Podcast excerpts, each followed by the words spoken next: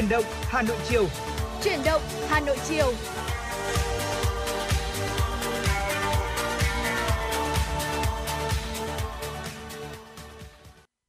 Hồng Hạnh và Quang Minh xin chào quý vị thính giả của Truyền động Hà Nội chiều. Chúng ta lại gặp nhau trong chương trình ngày hôm nay. Và hôm nay là Chủ nhật ngày 24 tháng 10 năm 2021. Chúc quý vị thật nhiều sức khỏe, bình an và niềm vui quý vị nhé. Dạ vâng, xin kính chào quý vị và các bạn và xin kính chào Hồng Hạnh. Cảm ơn uh, lời chúc vừa rồi uh, của MC Hồng Hạnh của chúng ta và hy vọng là trong buổi chiều ngày hôm nay chúng ta sẽ có thật nhiều những cái tin tức hữu ích để có thể chia sẻ đến quý vị thính giả cũng như là những câu chuyện thú vị để cùng chia sẻ cùng nhau ạ. Và Quang Minh này ngày hôm nay thì Hồng Hạnh thấy rằng là tiết trời của Hà Nội đã sang thu rất là đúng nghĩa khi mà chúng ta đã đón những đợt khí lạnh đầu tiên và đang thưởng thức những cơn nắng vàng ruộng của mùa thu Hà Nội. Ừ, dạ và có vâng thể ạ. nói rằng là trong những cái không gian thời tiết vô cùng đẹp đẽ như thế này thì chúng ta có thể ngồi lặng mình ở một góc ban công hoặc một góc nhỏ trong một ngôi nhà ấm áp này hoặc là quán cà phê xinh xắn để ngắm nhìn một Hà Nội tháng 10 với những âm sắc thường nhật thì quả thực sẽ là một điều hết sức thú vị. Dạ vâng ạ, ngày hôm nay thì khi mà Quang Minh ờ, đã có một cái buổi dạo phố buổi sáng ở trên ờ, khu vực Hồ Hoàn Kiếm thì cũng đã thấy là Hà Nội của chúng ta đã uh, cũng đã có một cái sự đông đúc cũng như là nhộn nhịp hơn ừ, trước rất là nhiều rồi. rồi. Khi chúng ta đang uh, những cái ngày này thì chúng ta không khó để có thể bắt gặp những cái hàng quán ăn thơm ngon hay là những cái quán cà phê xinh xắn để có thể ngắm cảnh như là Hồng Hạnh vừa chia sẻ. Và lúc này thì để thể hiện tình yêu với thành phố thì chúng ta hãy cùng nhắc nhau là thực hiện thật tốt những yêu cầu mà thành phố đề ra để phòng chống dịch Covid-19 hãy luôn nhớ những khuyến cáo 5K, đó chính là khẩu trang, khử khuẩn, khoảng cách, không tụ tập và khai báo y tế quý vị nhé. Và đúng như vậy, chúng ta sẽ hy vọng là Hà Nội quay trở lại trạng thái bình thường mới hoàn toàn với số ca mắc mới ở Việt Nam và trên thế giới cũng sẽ giảm đi để người dân còn có thể vận hành được công việc ờ, công việc của mình một cách thuận lợi. Còn bây giờ thì chúng ta sẽ cùng quay trở lại với chương trình. Nếu quý vị có bất cứ thông tin phản ánh nào hay những vấn đề về dân sinh đời sống đô thị muốn phản ánh thì hãy gọi ngay về cho chúng tôi qua đường dây nóng là 024 3773 6688 hoặc fanpage chuyển động Hà Nội FM 96. Dạ vâng, ngoài ra quý vị và các bạn có thể nghe lại những số của chuyển động Hà Nội chiều của Đài Phát thanh Truyền hình Hà Nội trên thiết bị di động trên nền tảng Postcard. Chúng tôi thì có đặt link trên uh, fanpage của uh, fanpage là chuyển động Hà Nội FM96 để có thể đồng hành cùng uh, những MC của chúng tôi mọi lúc và mọi nơi. Và ngay bây giờ để mở đầu cho chương trình chuyển động Hà Nội chiều của chúng ta, thì à, Hồng Hạnh và Quang Minh xin à, kính mời quý vị thính giả chúng ta sẽ cùng đón chào món quà âm nhạc đầu tiên, đó chính là ca khúc Yêu là khi do ca sĩ Limis và Công Hòa thể hiện. Yêu là khi chỉ cần nhìn thấy nhau một giây chợt làm ta đắm say nhận thấy cuộc sống đã qua đủ đầy yêu là khi chỉ cần được ở bên người ấy phút bé ôm lấy trái tim nhỏ bé này. Anh có biết em cần điều gì? Cần anh nhớ về em trong từng khoảnh khắc. Nỗi nhớ chính là lời trái tim. Khiến những dung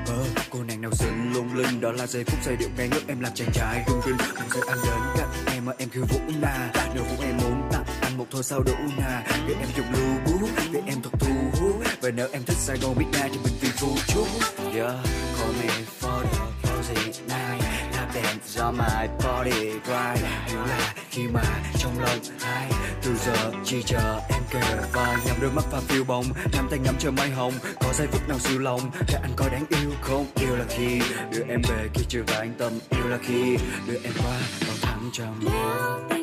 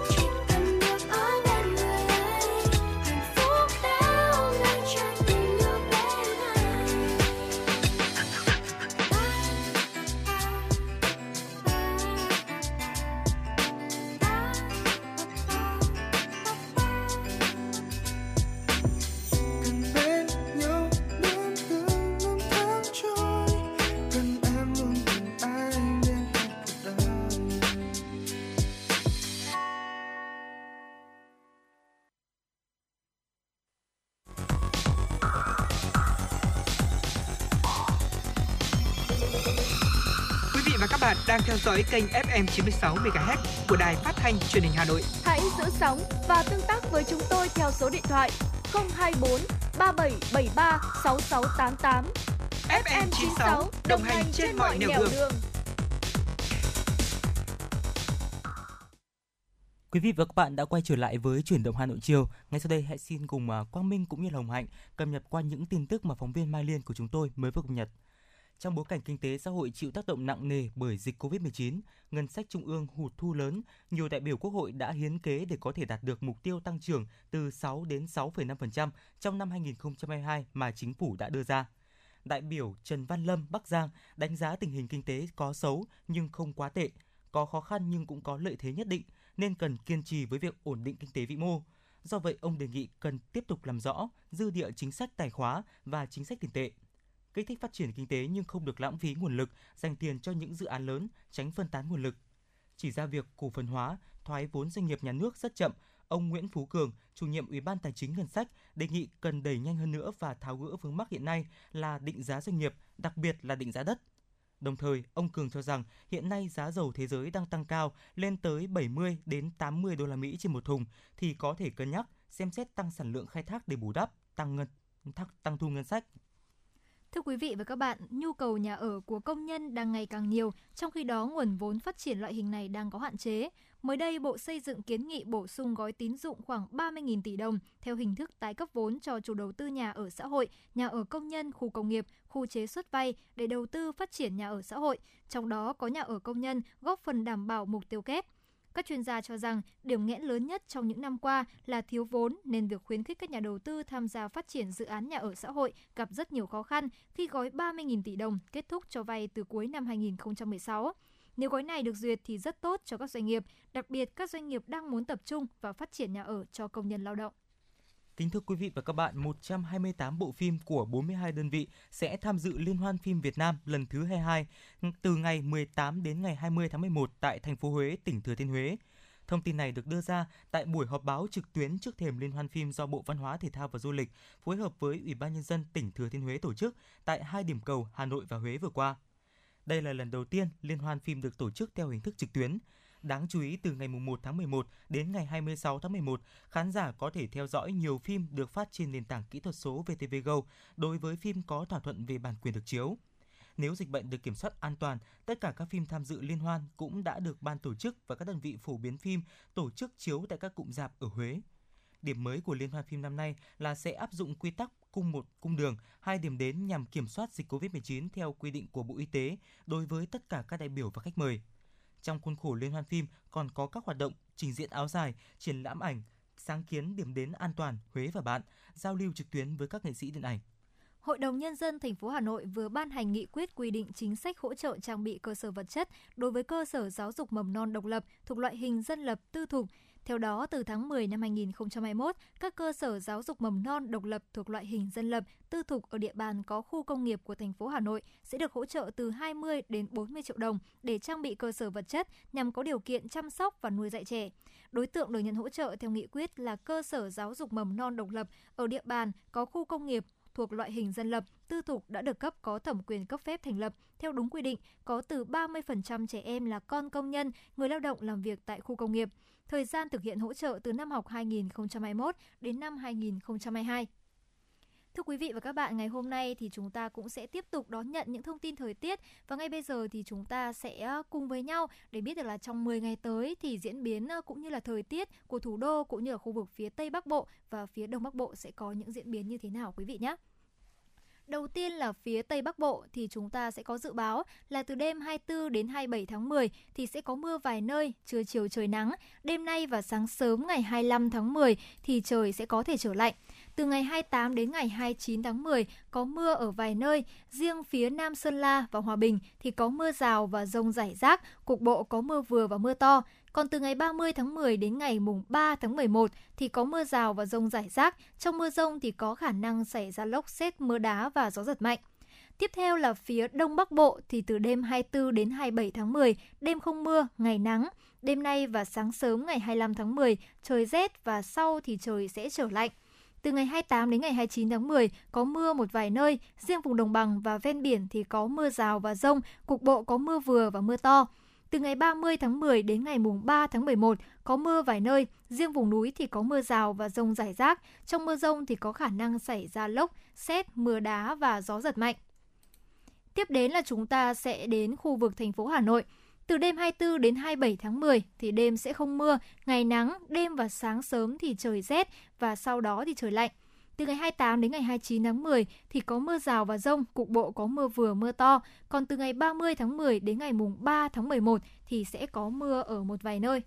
Dạ vâng, có thể thấy rằng là trong uh, uh, dự báo thời tiết của Hồng Mạnh vừa chia sẻ với chúng ta thì trong 10 ngày tiếp theo thì chúng ta cũng đã có những cái trận mưa hay là những cái đợt không khí lạnh tăng cường phải không ạ? Đúng Tuy rồi. nhiên thì ngày hôm nay thì uh, khi mà đến uh, đi trên đường để có thể đến đài phát thanh truyền hình Hà Nội làm việc thì Quang Minh cảm thấy rằng là ngày hôm nay là một ngày rất là đẹp trời Ừ. và nếu mà nếu mà không có dịch bệnh xảy ra đấy ạ thì Đúng nếu mà rồi. một ngày đẹp trời như ngày hôm nay, một ngày cuối tuần như ngày hôm nay thì chắc chắn là Quang Minh sẽ cùng gia đình, bạn bè hoặc là người thân ờ, đi một cái số những cái địa điểm mà chúng ta có thể đi du lịch hay là dã ngoại xung quanh Hà Nội ạ. Đúng rồi, và ở đây thì Hạnh có thấy là thời tiết từ 24 đến 27 tháng 10 thì cũng vẫn duy trì một trạng thái thời tiết rất là đẹp. Khi mà đêm không mưa và ngày nắng thì có lẽ là chúng ta vẫn sẽ giữ một cái khoảng thời tiết mà khi mà nắng Hà Nội thì vàng ươm ở khắp muôn nơi và có Dạ một vâng ạ. cái không khí vô cùng mát mẻ để phù hợp cho những chuyến đi chơi ngăn ngắn cùng với gia đình và bạn bè đúng không ạ? Dạ vâng ạ, vậy thì ngày hôm nay thì Quang Minh cũng như là ông Hạnh cũng sẽ chia sẻ đến quý vị thính giả một số những địa điểm mà chúng ta có thể là uh, tận hưởng những cái ngày thu rất là đẹp như ngày hôm nay để chúng ta có thể là uh, có một cái chuyến du lịch và dã ngoại cùng gia đình và bạn bè. Địa điểm đầu tiên mà Quang Minh và Hồng Hạnh muốn giới thiệu đến quý vị thính giả đó chính là Sóc Sơn. Sóc Sơn thì đã không còn xa lạ với những tín đồ đam mê du lịch, là một địa chỉ rất là gần Hà Nội, chỉ cách trung tâm thành phố khoảng 40 km. Sóc Sơn đang trở thành một địa điểm đến khá là nóng với những uh, uh, khu sinh thái cho khách tham quan. Nếu như có dịp đến với Sóc Sơn thì chắc chắn bạn không thể bỏ lỡ những địa điểm tham quan nổi tiếng như sau ạ. Đầu tiên là Việt Phủ Thành Trương, nằm tại hồ Kèo Cả, là nơi lưu giữ những giá trị văn hóa của dân tộc, đặc biệt là phù hợp với những bạn muốn tìm hiểu thêm về lịch sử hay là một điểm nhấn nữa của Việt Phủ Thành Trương đó chính là sự yên lặng, tĩnh mịch kết hợp với giếng nước, cốc đa và sân đình. Nếu mà Việt Phủ Thành Trương thì dành cho những bạn mà có lẽ là đam mê lịch sử và cũng như là thích những sự ờ, yên lặng tĩnh mịch thì đến với núi Hàm Lợn thì mọi người sẽ được uh, trải nghiệm tất cả những không khí vui tươi khi mà chúng ta có thể là thích hợp nhất để cắm trại và tổ chức ăn nướng này, BBQ cùng với bạn bè và người thân. Và lúc này thì uh, núi Hàm Lợn có một không gian thư thái và thoáng mát rất là phù hợp để chúng ta có thể là có những hoạt động vui chơi cùng với gia đình và bạn bè. Tiếp đến là khu du lịch sinh thái Bản Rõm. Để rèn luyện thêm về kỹ năng sinh tồn thì khu du lịch sinh thái Bản Rõm sẽ là địa điểm thích hợp cho bạn. Với khung cảnh thiên nhiên hoang dã và kết hợp cùng các dãy núi cao sẽ là địa điểm lý thú đối với những ai mà có thể thích thử thách và trải nghiệm. Đồ ăn thức uống ở Sóc Sơn thì chắc chắn cũng sẽ là một yếu tố quan trọng để níu chân du khách với những món ăn đặc sản nổi tiếng gần xa. Không biết là anh ờ, Quang Minh có biết những món đặc sản ở Sóc Sơn không ạ? Ừ, dạ vâng ạ, Quang Minh thì cũng đã một vài lần ghé qua Sóc Sơn và thực sự là Quang Minh là một cái người mà có tâm hồn ăn uống Ừ. khá là cao đấy ạ. Nên là cũng đã có một số những cái món ăn mà Quang Minh được thưởng thức ở Sóc Sơn, ví dụ như là ờ, gà đồi này, hay là gò Ừm. om nước dừa, bánh đúc sốt xanh hay là súp ờ, ngô gà đồi. Một số những cái món ăn như vậy thôi thì cũng đã đủ cho chúng ta ờ, cảm thấy là mang những cái nét đặc trưng của ẩm thực nơi đây và Ừ. những món ăn đặc sản này thì gây ấn tượng với du khách bởi nét đặc trưng của Tây Bắc, dân dã và rất là ấn tượng đấy ạ. Wow, thực sự là sau khi nghe anh Quang Minh chia sẻ về một số món ăn ở nơi đây thì tôi cũng cảm thấy là vô cùng là cảm thấy thèm thuồng đi và rất là mong trong những ngày tới thì mình có thể là được đến Sóc Sơn. Và tôi nghĩ rằng là một điều để có thể níu chân du khách khi đến Sóc Sơn đó chính còn là thời tiết và khí hậu nữa. Ừ, dạ bởi vâng vì ạ. là ở Sóc Sơn được ờ, lòng du khách bởi không khí trong lành và được ví như là Đà Lạt của Hà Nội. Ừ. Nếu muốn đi đâu đó ngắn ngày để nghỉ ngơi và lấy sức sau những ngày làm việc mệt mỏi thì chắc chắn Sóc Sơn sẽ một lựa chọn không thể nào hợp lý hơn. Dạ vâng và bên cạnh đó thì bạn cũng có thể trải nghiệm uh, Sóc Sơn với hình thức là cắm trại trên núi Hàm Lợn hoặc là ở trong khu sinh thái Bản Rõm. Cắm trại hay là dã ngoại là hoạt động rất là mới lạ và đem đến rất là nhiều trải nghiệm và đặc biệt là cũng giúp bạn tiết kiệm tối đa chi phí và cũng chia sẻ với Hồng Hạnh đó là thời sinh viên đấy ạ. Thì Ừ. Quang Minh cũng rất là hay cùng với bạn bè của mình đến để cắm trại rồi. ở ờ, cái khu vực ờ, núi Hàm Lợn ạ. Bởi vì là ở đó thì vừa có núi này, Đúng vừa có rồi. hồ mà không khí thì rất là thích và cái chi phí mà mình có thể bỏ ra đấy ạ thì nó cũng không quá nhiều, phù hợp với mọi đối tượng và chúng ta có thể tận hưởng một ngày cuối tuần thật là tuyệt vời ở đây ạ. Và Hồng Hạnh nghĩ rằng là với cái khoảng cách khá là gần này thì rất là phù hợp cho các bạn sinh viên chúng ta có thể tự Dạ di vâng, chuyển và đấy ạ. di chuyển cũng rất là dễ dàng với nhiều hình thức khác nhau đúng không? Ở đây thì chúng ta có thể thấy là hoạt động cắm trại và cũng như là những chuyến du lịch hai ngày một đêm Sóc Sơn thì cũng có những cái chi phí khá là hợp lý. Khi chỉ dao động cho một người là từ khoảng 800.000 đến 1 triệu Ừ. đồng một người. Và chúng ta có thể là một số những cái chi phí cụ thể như là tiền thuê homestay hay là tiền thuê lều qua đêm thì chi phí cũng rất là rẻ khoảng tầm từ là 200 300 cho đến ờ, 400 nghìn một người. Tiền vé vào cổng hay là tiền ăn uống tiền thuê đồ nướng thì cũng rất phải chăng? Và mong rằng là sau ngày hôm nay thì quý vị nếu mà chúng ta có những cái dịp để chúng ta đi cùng với bạn bè thì chúng ta có thể đến Sóc Sơn quý vị nhé nhưng mà bên cạnh đó thì Quang Minh và ông Hạnh cũng sẽ tiếp tục gợi ý cho quý vị thính giả những địa điểm tiếp theo sau đây. Và uh, thứ hai đó chính là Ba Vì Hà Nội. Chắc chắn thì đã nhắc đến Ba Vì thì sẽ là một địa điểm rất là quen thuộc nằm cách trung tâm thành phố Hà Nội khoảng 60 km và hơn một giờ đồng hồ đi xa thì Ba Vì xứng đáng trở thành điểm đi trốn quá hợp lý cùng với bạn bè và người thân. Và khi mà đến với Ba Vì thì chúng ta sẽ có rất là nhiều địa điểm. Không biết là anh Quang Minh có thể là gợi ý cho quý Ừ. vị thính giả được không? Dạ vâng, nói đến Ba Vì thì có lẽ là cái địa điểm đầu tiên mà bật lên trong đầu của Quang Minh đó chính là vườn quốc gia Ba Vì ạ. Điểm đến rất là lý tưởng trong mùa hè hay là những cái mùa thu Đúng ờ, rất là đẹp như ngày hôm nay thì bởi vì là vườn quốc gia Ba Vì thì có không khí tương đối là trong lành, mát Ừ. mẻ và thêm một chút rất là hoang sơ. Đặc biệt là ấn tượng hơn nếu bạn đến đây vào khoảng tháng 10 chính là bây giờ wow, đấy ạ. rồi. Dạ vâng, mùa hoa dã quỳ bắt đầu nở rộ chắc chắn là sẽ có được những tấm hình mà chúng ta tạm gọi là sống ảo rất là Đúng lung linh đấy ạ. Và thực sự là Hồng Hạnh nhớ là mùa năm trước Hồng Hạnh cũng đã đến đây rồi Ừ. nhưng mà năm nay là chưa kịp đến chắc là có lẽ phải lên lịch để đến với mùa dã quỳ thôi. Dạ Bởi vâng. vì là những bông hoa dã quỳ có thể là nó khá là mộc mạc đơn giản là những nhành hoa dại mọc ở trên bên bên cạnh đường nhưng mà khi đến mùa thì tất cả những bông hoa dã quỳ cùng đồng loạt nở thì Ừ. tạo nên một phong cảnh hết sức là lung linh và rực rỡ cho Ba Vì. Dạ vâng ạ, tiếp theo một địa điểm nữa ở Ba Vì đó chính là thung lũng Bản Xôi thưa quý vị. Dành cho những bạn tò mò về nhà sàn truyền thống thì Bản Xôi thực sự sẽ cho bạn những cái chiêm ngưỡng cũng như là những cái quan sát những công trình nhà sàn độc đáo. Tại đây thì có đầy đủ những khu vui chơi nghỉ dưỡng và nhà hàng. Đặc biệt thì Bản Xôi là nơi rất thích hợp để nhóm bạn có thể tổ chức những hoạt động team building hay là những cái buổi dã ngoại hay là cắm trại đi ạ. Đúng rồi, và cuối cùng thì Hồng Hạnh và Quang Minh cũng muốn gợi ý cho quý vị thính giả đó chính là địa điểm nhà thờ đổ Ba Vì. Đây được đánh giá thì là một cảnh đẹp ngàn năm hiếm có tại Ba Vì. Nhà thờ đổ thì sẽ mang đến cho bạn một khung cảnh hùng vĩ, một nhà thờ cổ kính ẩn mình trong rừng xanh đại ngàn. Bật mí là địa điểm này sẽ rất phù hợp cho những bạn đam mê sống ảo nhé. Dạ vâng, không chỉ dừng lại ở địa điểm tham quan đẹp mắt thì Ba Vì còn được mệnh danh là một thiên đường ăn uống với rất là nhiều những cái món ăn đặc sản không thể bỏ lỡ ví dụ như là bê non này, bánh sữa hay là rau rừng người dao, bánh quế, chè lam vừa có thể thưởng thức tại chỗ và cũng rất phù hợp để mua về làm quà. Quang Minh thì rất là nhớ là trong những cái chuyến đi Ba Vì của mình đấy ạ, khi mà mình quay trở về thành phố ở trung tâm thành phố Hà Nội Ừ. thì trên đường có rất là nhiều những cái cửa Đúng hàng rồi, rất là nhiều cửa bán đặc hàng luôn. sản ờ, nào là bánh sữa rồi là sữa Ừ. tươi đấy ạ thì Quang Minh cũng luôn luôn là mang về mua về để có thể thứ nhất là mình thưởng thức thêm và Ừ. thứ hai nữa là làm quà cho bạn bè và người thân ạ. Và đặc biệt là nếu mà là Hồng Hạnh đi thì Hồng Hạnh sẽ luôn luôn mua hai món quà. Đầu tiên chính là bánh sữa Ừ. và thứ hai chính là sữa chua Mộc Châu. Dạ à vâng. sữa chua Ba Vì Ờ, chứ mọi dạ vâng, người. đúng rồi, Lúc nào cũng sẽ là hai món quà đấy để có thể tặng cho bạn bè và người thân của mình. Dạ vâng ạ, ngoài những cái địa điểm mà vừa rồi như Quang Minh và Hồng Hạnh vừa chia sẻ thì có một địa điểm nữa à, cũng ở gần thành phố Hà Nội thôi. Thưa quý vị, đó chính là Flamingo Đại Lải, thuộc top 10 khu resort có kiến trúc đẹp nhất do tạp chí là Design Pond bình chọn. Thì à, Flamingo Đại Lải là một trong những khu sinh thái có cảnh quan thiên nhiên xanh mát, kiến trúc độc lạ và đặc biệt là có hệ thống dịch vụ siêu đẳng cấp. Flamingo Đại Lải thì nằm trong vùng có khí hậu ôn hòa, vậy nên là mùa lý tưởng nhất để có thể ghé qua Đại Lải là mùa hè hoặc là đầu thu. Đặc biệt là bạn nên đến trong khoảng thời gian từ tháng 4 cho đến tháng 10 ạ. Ghé thăm Flamingo Đại Lải thì bạn nhất định không nên bỏ lỡ những địa điểm sống ảo cực là thoải mái, rất là thoải mái tại đây. Ví dụ như là check-in ở rừng thông thưa quý vị. Rừng thông thì có diện tích rất là lớn, được xem như là khuôn viên khá rộng rãi của Flamingo Đại Lải.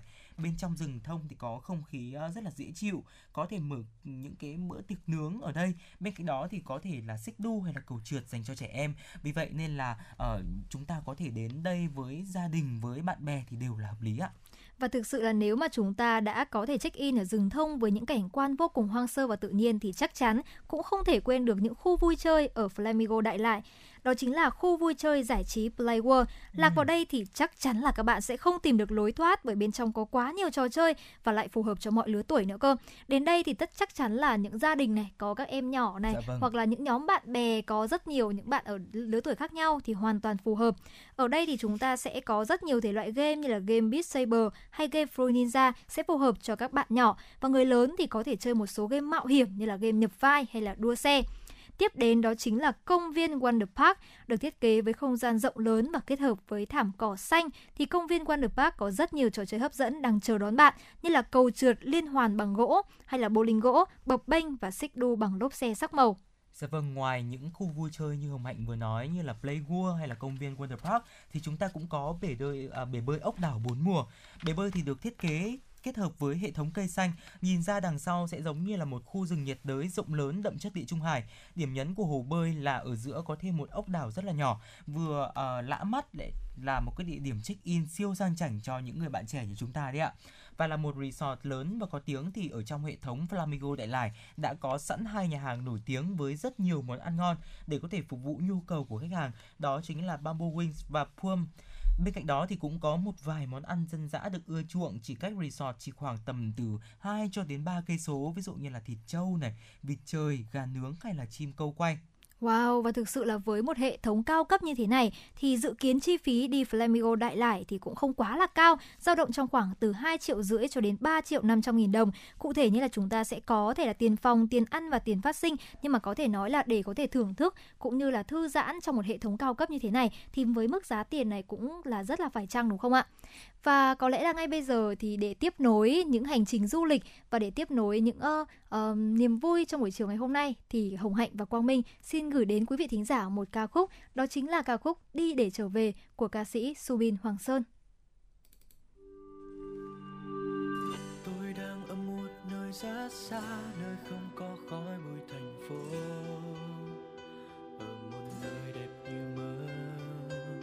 Trên cao êm êm mây trắng bay, lặng nhìn biển rộng sóng vỗ đời tôi là những chuyến đi dài. Vượt suối thác vượt núi dốc dù tranh vênh có xa gì. Có biết bao thứ tươi đẹp vẫn cứ ở đó đang chờ tôi. Người xung quanh ở nơi đây thật dễ mến sao mới gặp ánh mắt lấp lánh hiền hòa. Chào tôi chào người bạn mới.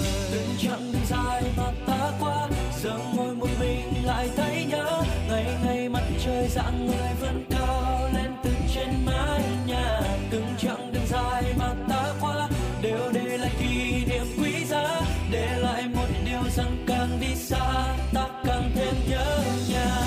Đi thật xa để trở về, đi thật xa để trở về. Có một nơi để trở về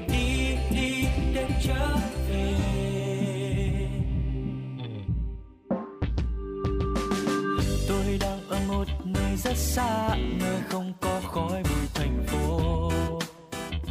Ở một nơi đẹp như mơ trên cao êm êm mây trắng bay, lặng nhìn biển rộng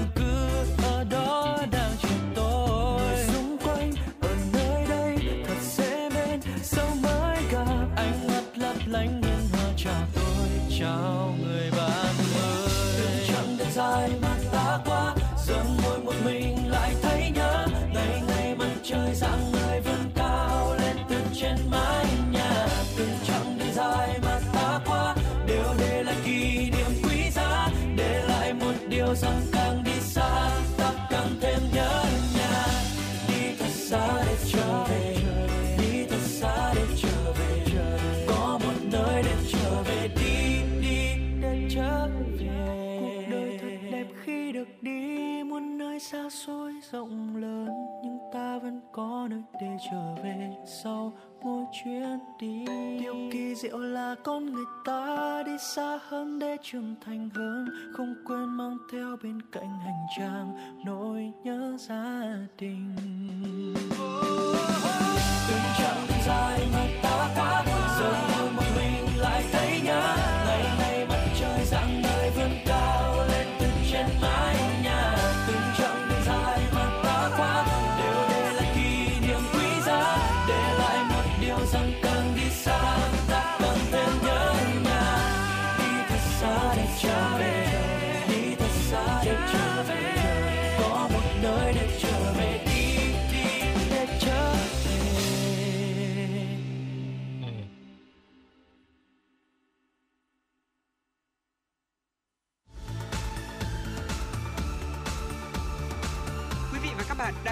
kênh FM 96 MHz của đài phát thanh truyền hình Hà Nội. Hãy giữ sóng và tương tác với chúng tôi theo số điện thoại 024 3773 6688. FM 96 đồng hành trên mọi nẻo đường.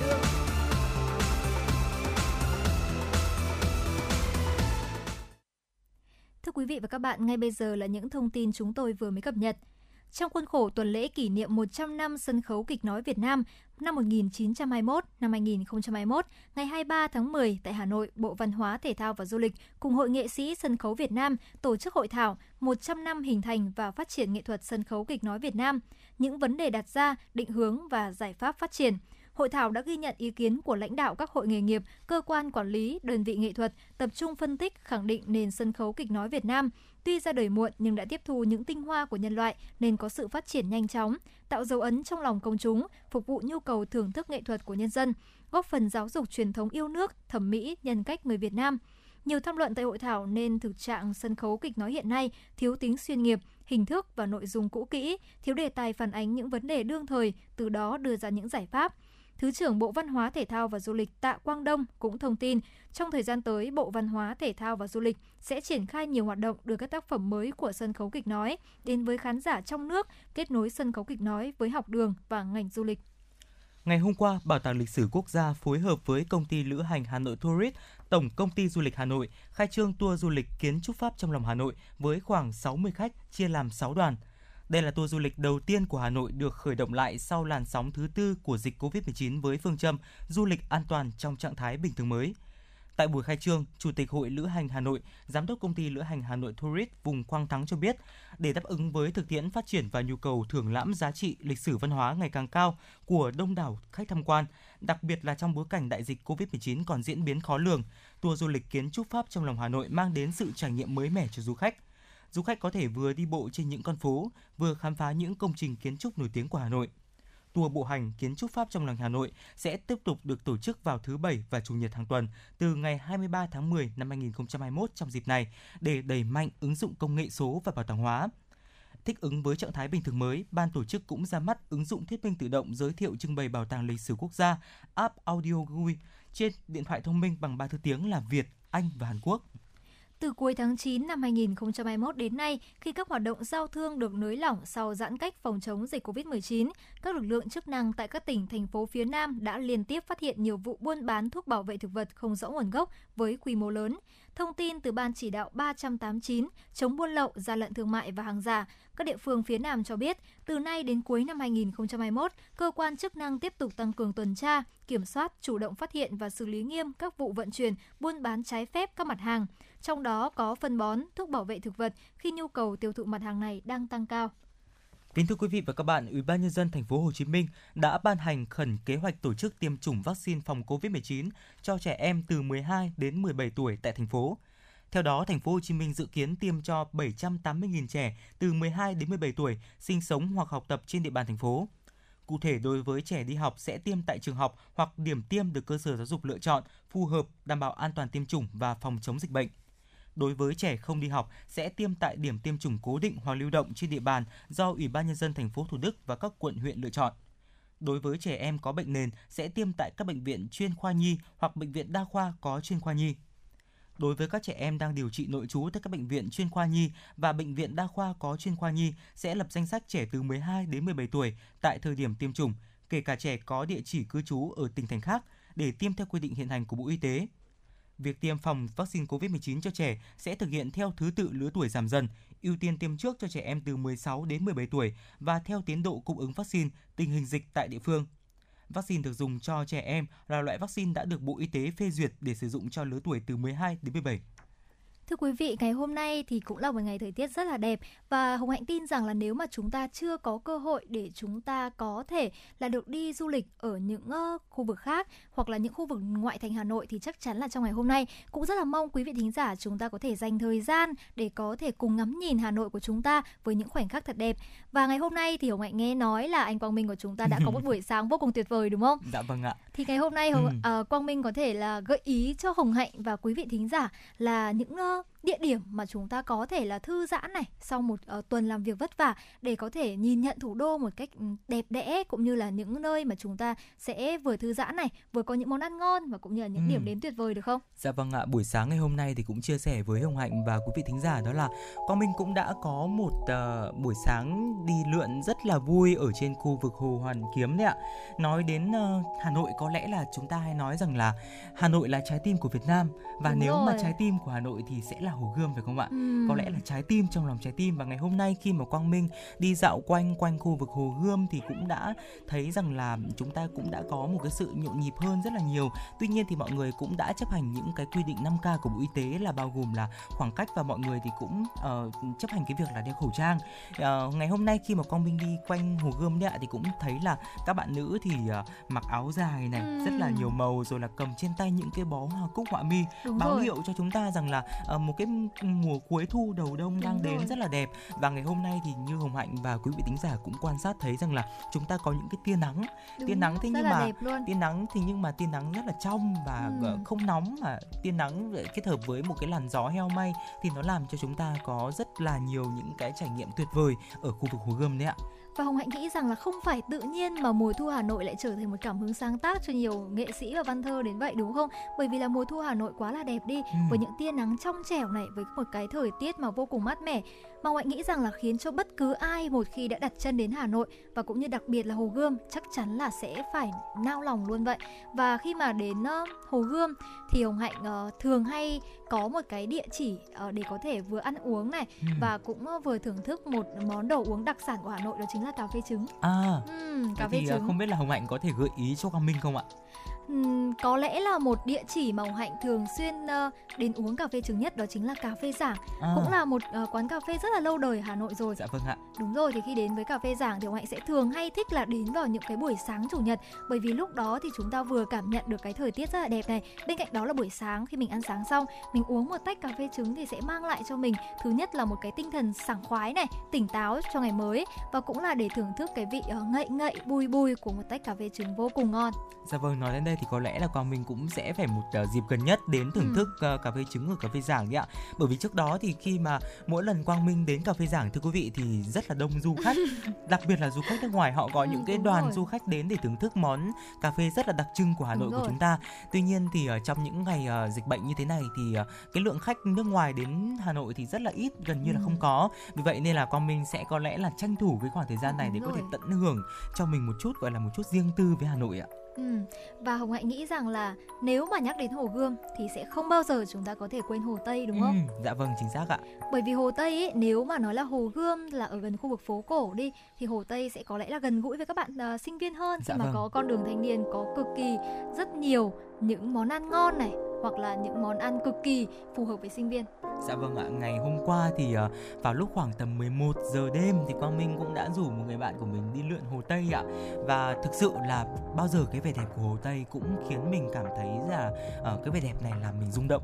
Uh, sáng sớm hay là buổi trưa hay là hoàng hôn hay là nửa đêm thì ừ. hồ Tây vẫn hiện lên trước mắt của chúng ta rất là đẹp và ngày hôm qua khi mà uh, Quang Minh uh, đi dạo quanh hồ Tây đấy ạ thì cảm thấy rằng là mình đứng ở bên này hồ và mình phóng tầm mắt sang ừ. bên kia hồ và thấy rằng là có rất là nhiều những cái tòa nhà cao tầng và nhận ra là uh, bên cạnh một cái hình ảnh là Hà Nội cổ kính thì chúng ta cũng có một cái hình ảnh là Hà Nội của chúng ta đang phát triển uh, rất là mạnh mẽ trong những năm tháng gần đây ạ.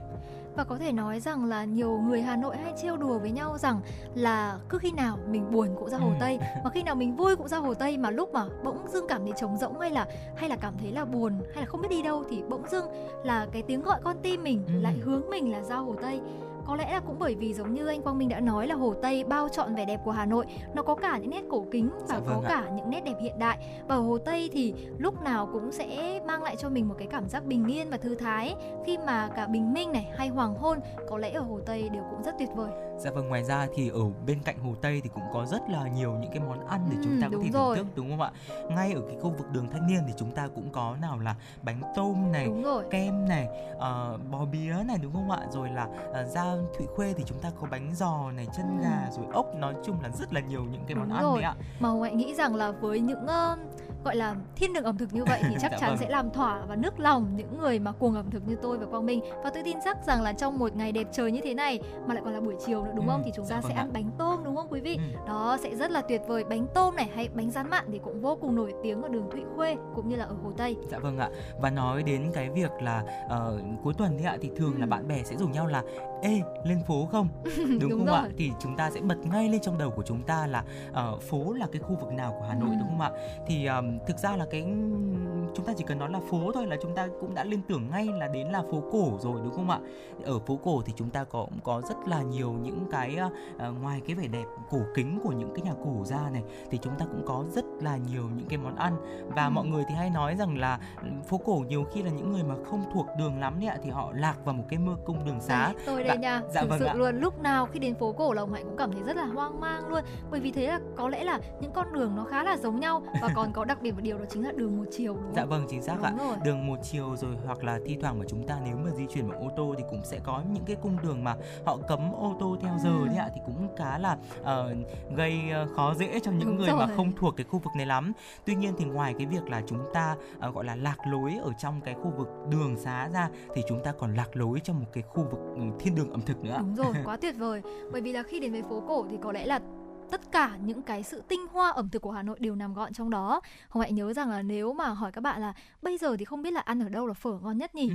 Đó, ăn ở đâu là xôi ngon nhất nhỉ? Thì Ừ. có lẽ là mọi người sẽ bảo là lên phố đi. Dạ vâng ạ, Đó. nếu mà nói đến phở, nói đến xôi thì Quang Minh cũng có một số những cái hàng ăn mà gọi là hàng ruột đấy ạ, có thể gợi ý đến cho quý vị thính giả. Đầu tiên đó chính là hàng phở à, khôi hói ở phố Hàng Vải ạ. Wow. Còn nếu mà hàng xôi thì Quang Minh hay ăn ở một hàng xôi là xôi bà sòn ở phố cổ gỗ thì quý vị thính giả nếu mà có cơ hội có dịp lên phố cổ thì cũng có thể thưởng thức những cái món ăn này. Và Hồng Hạnh nghĩ rằng là ở phố cổ thì ngoài có những thiên đường ẩm thực đi thì chắc chắn là cũng sẽ có rất nhiều những địa điểm để các bạn có thể sống ảo. Đặc biệt là với những bạn trẻ nào mà có thể thích thiên hướng hơi vintage một chút đúng Ừm, không? dạ vâng thì ạ. sẽ có rất nhiều những địa điểm, những ngôi nhà cổ nhìn thì có vẻ rất là bình dị thôi nhưng mà khi lên ảnh thì chắc chắn là sẽ làm thỏa lòng các bạn bởi vì màu ảnh này cũng giống như những cái phong cách kiến trúc cổ mà ở ờ, những ngôi nhà ở trên phố cổ mang lại. Dạ vâng ạ, có thể thấy rằng là ở Hà Nội của chúng ta thì có rất là nhiều những địa điểm và trong cái không gian giới hạn của chuyển động Hà Nội chiều thì Quang Minh và Hồng Hạnh cũng sẽ không gửi đến quý vị thính giả một cách toàn diện về những địa điểm mà chúng ta có thể thăm thú. À, nếu mà quý vị thính giả có những địa điểm nào thú vị và đẹp trong những ngày cuối tuần mùa thu như ngày hôm nay thì cũng sẽ hãy uh, tương tác với Hồng Hạnh và Quang Minh để chúng ta có thể giao lưu với nhau, giới thiệu với nhau những địa điểm uh, uh, thích hợp để chúng ta có thể ghé thăm qua số điện thoại nóng của chương trình là 024 3773 6688 quý vị nhé. Và lúc nãy thì khi mà check lại pet của chúng ta thì Hồng Hạnh đã vừa nhận được một yêu cầu âm nhạc đến từ một quý vị thính giả vô cùng trẻ. Và ngay lúc này thì xin mời quý vị thính giả chúng ta sẽ cùng lắng nghe ca khúc Bài ca tuổi trẻ. Tuổi trẻ này mình cùng nhau khoác vai đi từ sáng tới đêm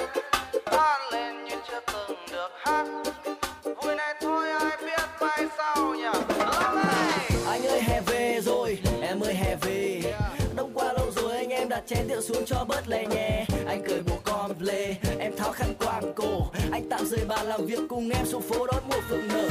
Em ơi lên xe mình đi thôi, đời mình khi chế lúc vội. Bao lâu rồi ta không nghỉ ngơi, để thân thể réo hụt hơi. Tuổi trẻ có được bao nhiêu nào, chớp mắt đã ba mươi rồi. Lần cuối mình ngồi với nhau từ khi nào mà vẫn phải chờ đợi. Em ơi loài người này rất vội. Em ơi cứ sống sao cho mình thấy vui. Sống như ta chưa từng được sống. Cầm bàn tay nhau đi qua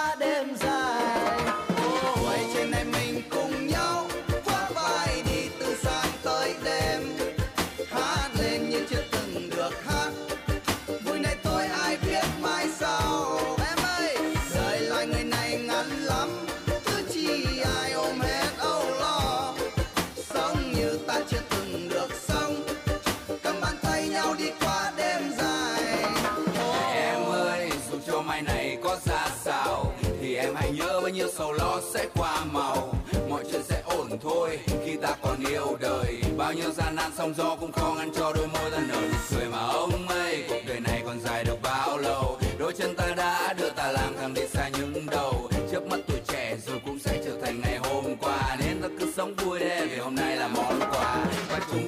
Qua những ngày đẹp nhất trong cuộc đời. Rồi đã có những lúc thất vọng chán trường mà nước mắt cứ buồn rơi. Đã nuôi được mất từng đánh cực tận vào cuộc chơi rất nhiều lần vấp ngã. Nhưng vẫn bất chấp tất cả không chịu buông xuôi, sống trên tay cho tuổi thanh xuân không thể nuối. Quay trên em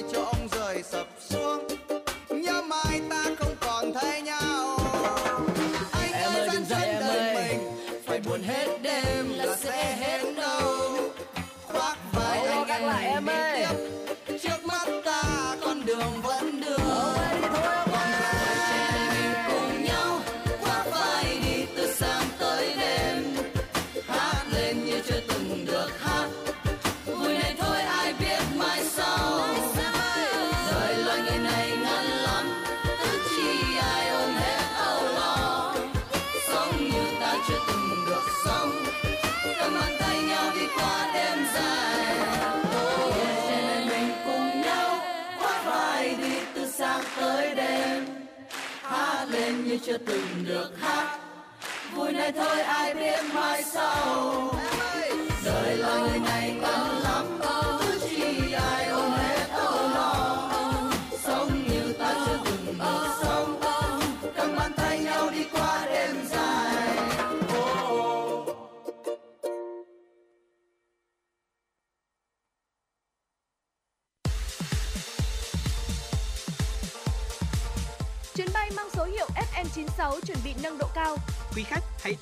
toàn, sẵn sàng trải nghiệm những cung bậc cảm xúc cùng FM96.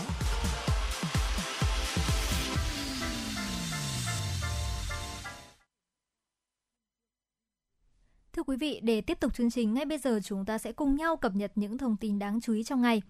Mới đây, Công an huyện Tràng Định, tỉnh Lạng Sơn ra quyết định xử phạt vi phạm hành chính và cảnh cáo đối với 6 trường hợp bốc đầu, lạng lách, đánh võng rồi khoe thành tích trên mạng xã hội. Trước đó, lực lượng cảnh sát giao thông trật tự, Công an huyện Tràng Định phát hiện một nhóm thanh niên có hành vi bốc đầu, lạng lách, đánh võng, gây nguy hiểm cho người tham gia giao thông và đăng tải lên mạng xã hội TikTok. Qua công tác điều tra xác minh, lực lượng chức năng đã làm rõ 6 trường hợp, trong đó có hai trường hợp là Nông Mạnh Hoàng sinh năm 2003 và Trử Bảo An sinh năm 2004, cùng chú tại huyện Tràng Định, thường xuyên điều khiển xe mô tô thực hiện hành vi bốc đầu, lạng lách, đánh võng, không đội mũ bảo hiểm, đi ngược chiều, chở người ngồi trên xe không đội mũ bảo hiểm, xe không có gương chiếu hậu, điều khiển xe quá tốc độ, rú ga, gây mất trật tự công cộng. Lực lượng chức năng đã lập biên bản xử phạt vi phạm hành chính với Trử Bảo An và Nông Mạnh Hoàng với tổng số tiền gần 6 triệu đồng, thu giữ hai xe mô tô, cảnh cáo yêu cầu 6 trường hợp viết cam kết chấp hành nghiêm luật giao thông đường bộ, đồng thời phối hợp với gia đình quản lý giáo dục. Kính thưa quý vị và các bạn, Phòng Cảnh sát Hình sự Công an Hà Nam vừa khởi tố, bắt tạm giam đối tượng Nguyễn Thị Luyến, quê quán xã Hợp Lý, huyện Lý Nhân, tỉnh Hà Nam, để điều tra về hành vi vi phạm quy định về an toàn ở nơi đông người. Ngày 23 tháng 8 năm 2021, Nguyễn Thị Luyến biết rõ thành phố Hồ Chí Minh là vùng đang có dịch Covid-19 và đang áp dụng chỉ thị số 16 của Thủ tướng Chính phủ nhưng vẫn tìm cách đi xe khách về Hà Nam, không tuân thủ các quy định về cách ly y tế, không đến cơ quan y tế, chính quyền địa phương để khai báo y tế theo quy định mà đi tìm nhà trọ để ở thuê. Trong quá trình khai báo y tế để làm xét nghiệm COVID-19, Luyến đã khai báo gian dối đến từ Nam Định. Trong vòng 14 ngày qua, không đến từ vùng dịch, không tiếp xúc với người về từ vùng dịch. Trong khoảng thời gian khi Luyến về Hà Nam đến ngày 24 tháng 8 năm 2021, được xác định dương tính với SARS-CoV-2 đã tiếp xúc với nhiều người có 75 F1 liên quan. Các cơ quan y tế ở nhiều địa phương tiến hành phun khử khuẩn và áp dụng nhiều biện pháp phòng chống dịch, làm phát sinh chi phí phòng chống dịch hàng trăm triệu đồng. Thưa quý vị, Cục Hàng không Việt Nam đã lên kế hoạch mở lại đường bay thương mại chở khách quốc tế với 4 giai đoạn, dự kiến bắt đầu cuối năm nay. Giai đoạn 1 và 2, các hãng hàng không sẽ đón khách du khách quốc tế đi tour, người Việt về nước mua combo vé và khách sạn cách ly. Với khách quốc tế đi lẻ, cần tiêm đủ liều vaccine hoặc đã khỏi bệnh COVID và phải cách ly 7 ngày sau khi đến Việt Nam. Trong giai đoạn đầu, các chuyến bay quốc tế chỉ được phép chở từ 4.000 đến 6.000 khách mỗi tháng. Nhận định về kế hoạch này, tiến sĩ Bùi Doãn Nề, Phó Chủ tịch kiêm Tổng Thư ký Hiệp hội Doanh nghiệp Hàng không Việt Nam, nếu thiếu tính khả thi do có quy định cách ly tập trung. Theo ông thì từ ngày 10 tháng 10 vừa qua, khi mở các đường bay chở khách nội địa, tỷ lệ sử dụng ghế chỉ đạt từ 30 đến 50%, nhiều chuyến không có khách và hãng bay phải bỏ chuyến. Nguyên nhân chủ yếu là do khách bay sợ bị cách ly, bị gây khó khăn bởi mỗi địa phương áp dụng giám sát y tế một kiểu khác nhau. Mặc dù chính phủ đã ban hành nghị quyết số 128 về thích ứng an toàn với COVID-19, Bộ Y tế đã ban hành văn bản hướng dẫn, nhưng một số tỉnh thành vẫn ra quy định cách ly tại nhà 7 ngày đối với khách đến từ thành phố Hồ Chí Minh. Theo ông, Việt Nam đã cam kết áp dụng hộ chiếu vaccine đối với nhiều quốc gia kiểm soát tốt. Như vậy, với những địa bàn trọng điểm của hàng không du lịch, cần đối xử bình đẳng với khách có hộ chiếu vaccine bằng cách không yêu cầu cách ly. Để phòng chống dịch, tránh chở F0 từ nước ngoài về gây lây lan dịch ở Việt Nam, ngành hàng không và du lịch cần tạo hành lang khép kín, tạo vùng du lịch xanh, an toàn để khách nghỉ ngơi, vui chơi trong không gian đó như Phú Quốc, Vinpearl Khánh Hòa, khu du lịch Nam Hội An. Nhân viên phục vụ tại các vùng du lịch cần được ưu tiên tiêm đầy đủ liều vaccine. Những người ít tiếp xúc với khách du lịch như đầu bếp, nhân viên kỹ thuật, kế toán có thể chỉ cần tiêm một mũi là làm được việc ở trong khu vực này. Hàng không là động lực phát triển của nền kinh tế, một trong những cầu nối hội nhập quan trọng nhất, còn du lịch là ngành kinh tế mũi nhọn với doanh thu là 37-35 tỷ đô la Mỹ mỗi năm. Tuy nhiên, với yêu cầu cách ly y tế, chỉ những người Việt hồi hương hoặc khách buộc phải đến Việt Nam để làm ăn thì mới được chấp nhận.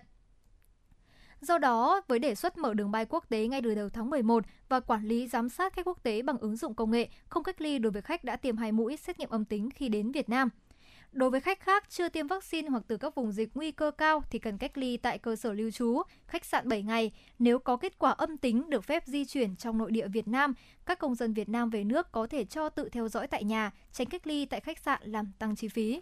Kính thưa quý vị và các bạn, Bộ Y tế Lào ngày 23 tháng 10 cho biết, trong vòng 24 giờ vừa qua, nước này ghi nhận 467 ca mắc COVID-19 và một trường hợp tử vong – theo Bộ Y tế nước này, trong số các ca mắc mới có 449 ca cộng đồng ghi nhận tại 10 tỉnh thành, còn lại là các ca đã nhập cảnh được cách ly.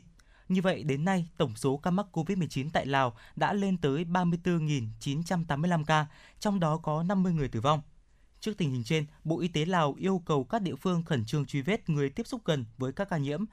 Gần đây, nhằm nỗ lực giảm nguy cơ bùng phát trên diện rộng, Hiện cơ quan chức năng đang tăng cường phun khử khuẩn tại các địa điểm có liên quan đến ca nhiễm COVID-19. Đồng thời, Bộ Y tế Lào kêu gọi người dân có triệu chứng nghi ngờ hoặc từng tiếp xúc với ca mắc COVID-19 cần khẩn trương đi lấy mẫu xét nghiệm tại các cơ sở y tế hoặc liên hệ với các nhóm xét nghiệm lưu động ở các khu vực đang có lây nhiễm cộng đồng. Kể từ ngày 1 tháng 1 sắp tới, Singapore sẽ áp dụng nghiêm quy định theo đó thì chỉ những người đã tiêm phòng đầy đủ vaccine ngừa COVID-19 hoặc mới khỏi bệnh thì mới được đến nơi làm việc. Trong tuyên bố của chính phủ Singapore được phát đi hôm ngày 23 tháng 10, đối với những người chưa tiêm vaccine ngừa COVID-19 sẽ phải trải qua việc kiểm tra âm tính hàng ngày trước khi họ được phép tới nơi làm việc. Những người này sẽ phải trả các chi phí xét nghiệm. Yêu cầu xét nghiệm cũng sẽ được áp dụng cho những người không đủ điều kiện y tế để sử dụng vaccine cũng như phụ nữ có thai. Quy định mới của chính phủ Singapore cũng nêu rõ những người đã mắc COVID-19 và khỏi bệnh trong vòng tối đa 270 ngày cũng sẽ được quay trở lại nơi làm việc. Singapore là nước có tỷ lệ tiêm chủng cao với 83% dân số trưởng thành đã được tiêm đầy đủ, song vẫn phải vật lộn với dịch bệnh trong 4 tuần qua. Quốc đảo đảo tại Đông Nam Á thường xuyên ghi nhận hơn 3.000 trường hợp mắc mới mỗi ngày. Tuy nhiên, hầu hết là không có triệu chứng hoặc rất nhẹ. Ngày 23 tháng 10, Singapore cũng ghi nhận 3.637 ca nhiễm mới và 14 ca tử vong. Do tình hình dịch bệnh không có xu hướng cải thiện, nên hiện tại những người tại Singapore buộc phải làm việc tại nhà và học sinh tiểu học phải chuyển sang học trực tuyến. Dạ vâng, vừa rồi là những tin tức mà phóng viên Mai Liên của chúng tôi mới vừa cập nhật được. Thưa quý vị và các bạn, ngày hôm nay là ngày cuối tuần, vì vậy nên là cũng rất là nhiều gia đình uh, trong chúng ta cũng đã tranh thủ cái khoảng thời gian cuối tuần để chúng ta có thể là dọn dẹp nhà cửa hay là làm những cái công việc ở nhà đúng không ạ? Đúng rồi. Và trong những ngày cuối tuần này thì thường chúng ta sẽ dành thời gian để vừa có thể chăm sóc bản thân ừ. này, chăm sóc cho nhà cửa và cũng như là để có thể chăm sóc cho những người thân yêu của mình. Và ngày hôm nay thì Quang Minh và Hồng Hạnh cũng muốn giới thiệu đến quý vị thính giả những mẹo vặt để giúp cuộc sống đơn giản hơn. Và những mẹo vặt này thì có lẽ là cũng là những mẹo vặt rất là nhỏ thôi Ừ. nhưng mong rằng là quý vị thính giả chúng ta sẽ sử dụng và khiến cho là mọi điều sẽ đơn giản và dễ dàng hơn. Dạ vâng, mẹo vặt đầu tiên mà con Minh và Hồng Hạnh muốn giới thiệu đến quý vị thính giả đó chính là làm dịu vết côn trùng cắn bằng baking soda hoặc là muối Epsom. Côn trùng đốt thì không chỉ gây đau mà có thể dị ứng. Nếu thấy khó chịu dữ dội và vết cắn lan rộng thì hãy đến cơ sở y tế. Nhưng mà trong trường hợp vết đốt chỉ gây đau nhức thông thường thì bạn có thể bôi một chút là baking soda tức là bột nở hoặc là muối Epsom lên thì có thể giảm đau. Tiếp đến đó chính là cách để làm sạch vết bút chỉ màu trên tường bằng một ít mayonnaise. Chắc chắn là những nhà nào mà chúng ta có con nhỏ đi Ừ, thì dạ các vâng em ạ. sẽ rất là hay sử dụng bút màu này để có thể vẽ lên tường. Và lúc này thì nhiều vị phụ huynh sẽ đau đầu là không biết làm thế nào để có thể làm sạch bờ tường của mình. Thì ở đây chúng ta cũng có một giải pháp đơn giản đó chính là sử dụng mayonnaise. Thì theo giám đốc điều hành công ty vệ sinh Cleaning thì uh, mayonnaise sẽ gồm các loại dầu để giúp phá vỡ sáp ở trong bút màu, bôi chúng lên bức tường ố vì bút chỉ màu thì sẽ giúp loại bỏ vết bẩn mà không gây chóc sơn. Dạ vâng và một mẹo nữa thì có lẽ là rất phù hợp cho những quý vị tính giả mà nhà có vật nuôi, đó chính là chúng ta khử mùi hôi của vật nuôi trên tấm thảm bằng giấm trắng. Bước đầu tiên thì bạn thấm chất à, bẩn bằng khăn giấy, sau đó thì trộn một cốc giấm trắng với một cốc nước và hai thìa cà phê bột baking soda đổ vào bình xịt. Lắc đều rồi trộn các thành phần, sau đó thì xịt lên vết bẩn, để yên trong vài phút rồi thấm bằng khăn cho đến khi sạch là chúng ta có thể khử mùi hôi rồi ạ. Wow, và thực sự là cái cách này sẽ rất là hữu hiệu đúng không? Bởi vì với những Dạ nhà vâng. mà có các bé chó đi thì thường các bé Ừ. là sẽ rất là hay đi ra ngoài này và có thể dễ bị bẩn. Vì vậy mà đây cũng sẽ là một cách rất đơn giản khi mà sử Ừ. dụng giấm này để có thể là khử được mùi của vật nuôi. Tiếp đến đó chính là cách trà khoai tây lên vật liệu bằng sắt để loại bỏ dỉ sét các quý, à, quý vị thính giả có thể thấy là khoai tây sẽ là một đồ ăn đi và chúng ta sẽ không nghĩ là mình có Ừ. thể loại bỏ dỉ sét chỉ nhờ một củ khoai tây nhưng mà khoai tây thì có chứa axit oxalic là một chất để làm sạch hiệu quả bạn hãy cắt một miếng khoai tây và nhúng vào baking soda hoặc nước rửa bát, trà lên dụng cụ bị dỉ sét và cắt thêm những miếng mới và lặp đi lặp lại thao tác, sau đó rửa sạch lau khô thì vật liệu bằng sắt của bạn sẽ sáng bóng như bình thường. Dạ vâng và một mẹo nữa là chúng ta có thể dùng sơn móng tay để có thể siết chặt ốc vít và nếu mà ốc vít của bạn không vặn cố định được vào vị trí bạn mong muốn thì hãy dùng sơn móng tay lên các rãnh xoắn của chúng để khô và chúng ta có thể sử dụng rồi ạ. Tiếp đến là chúng ta sẽ có một cách ờ, nho nhỏ, đó chính là dùng nước xúc miệng pha loãng để làm loại bỏ gầu. Pha loãng nước xúc miệng với nước và ít nhất là theo tỷ lệ 50 trên 50 quý vị nhé. Và lúc này thì ờ, chúng ta sẽ thấm qua vào da đầu, massage một chút và để yên trong vài phút trước khi rửa sạch sẽ giúp loại bỏ gầu một cách vô cùng hiệu quả. Tuy nhiên thì hãy nhớ đây là cách bất đắc dĩ mới nên dùng vì nước xúc miệng thì có thể là sẽ làm khô tóc các quý vị nha. Dạ vâng và một mẹo nữa thì có lẽ là sẽ rất là hữu hiệu cũng như là có ích đến cho uh, những đứng mày râu của chúng ta. Đó chính là chữa lành các vết cắt vì dao cạo bằng son dưỡng môi. Nếu không có sẵn thuốc sát trùng hoặc là lăn kẹo râu thì bạn có thể dùng son dưỡng bôi lên vết thương để có thể bớt đau. Vì vậy nên là hãy chọn cây son chưa sử dụng hoặc là cạo bỏ lớp trên cùng bạn tiếp xúc với môi để tránh vi khuẩn. Dù không có tác dụng chữa lành nhưng mà son thì uh, sẽ giúp chúng ta hình thành một lớp bảo vệ da tổn thương. Wow, thực sự là nghe cái mẹo nhỏ vừa rồi thì Hạnh cảm thấy là khá là bất ngờ. Đó, các quý các đấng mày râu có thể thấy rằng là những cái ờm, mỹ phẩm của chúng tôi cũng Ừ. có thể giúp là mình sẽ làm chữa lành các vết cắt đúng không? Bởi vì đôi lúc ấy thì những cái ờ, vật dụng nho nhỏ này như là trên là sơn móng tay này hay là những son dưỡng môi thì nho nhỏ vậy thôi mà có võ rất nhiều, có thể giúp là cuộc sống của chúng ta có những mẹo nhỏ để khiến chúng dễ dàng hơn. Và ở đây thì cũng rất là mong là quý vị thính giả trong buổi chiều ngày hôm nay chúng ta sẽ cùng thư giãn, cùng có thể chăm sóc để khiến bản thân của chúng ta vừa khỏe này cũng như vừa đẹp thêm. Và bên cạnh đó là cũng sẽ dọn dẹp nhà cửa, trang hoàng nhà cửa để chúng ta có thể tiếp tục đón một ngày mới với thật à, đón một tuần mới đúng không ạ? Với thật nhiều năng lượng. Dạ vâng, thưa quý vị và các bạn thân mến, những mẹo vặt mà Quang Minh và Mạnh vừa chia sẻ thì cũng đã à, trôi qua một tiếng của chương trình. Quý vị và các bạn hãy ghi nhớ số hotline của FM 96 MHz Đài Phát thanh Truyền hình Hà Nội là 024 3773 6688 hoặc là fanpage Chuyển động Hà Nội FM 96. Quý vị có vấn đề quan tâm cần chia sẻ hoặc có mong muốn được gửi tặng bạn bè, người thân một ca khúc yêu thích hay là một lời nhắn gửi yêu thương thì hãy tương tác với chúng tôi qua số điện thoại của chương trình Và chúng tôi xin được nhắc lại số điện thoại nóng của chương trình quý vị nhé là 024 3773 6688. Còn bây giờ hãy cùng thư giãn với ca khúc Gác lại âu lo của Đà Lạt trước khi đến với các thông tin hấp dẫn khác, hấp dẫn khác của truyền động Hà Nội chiều.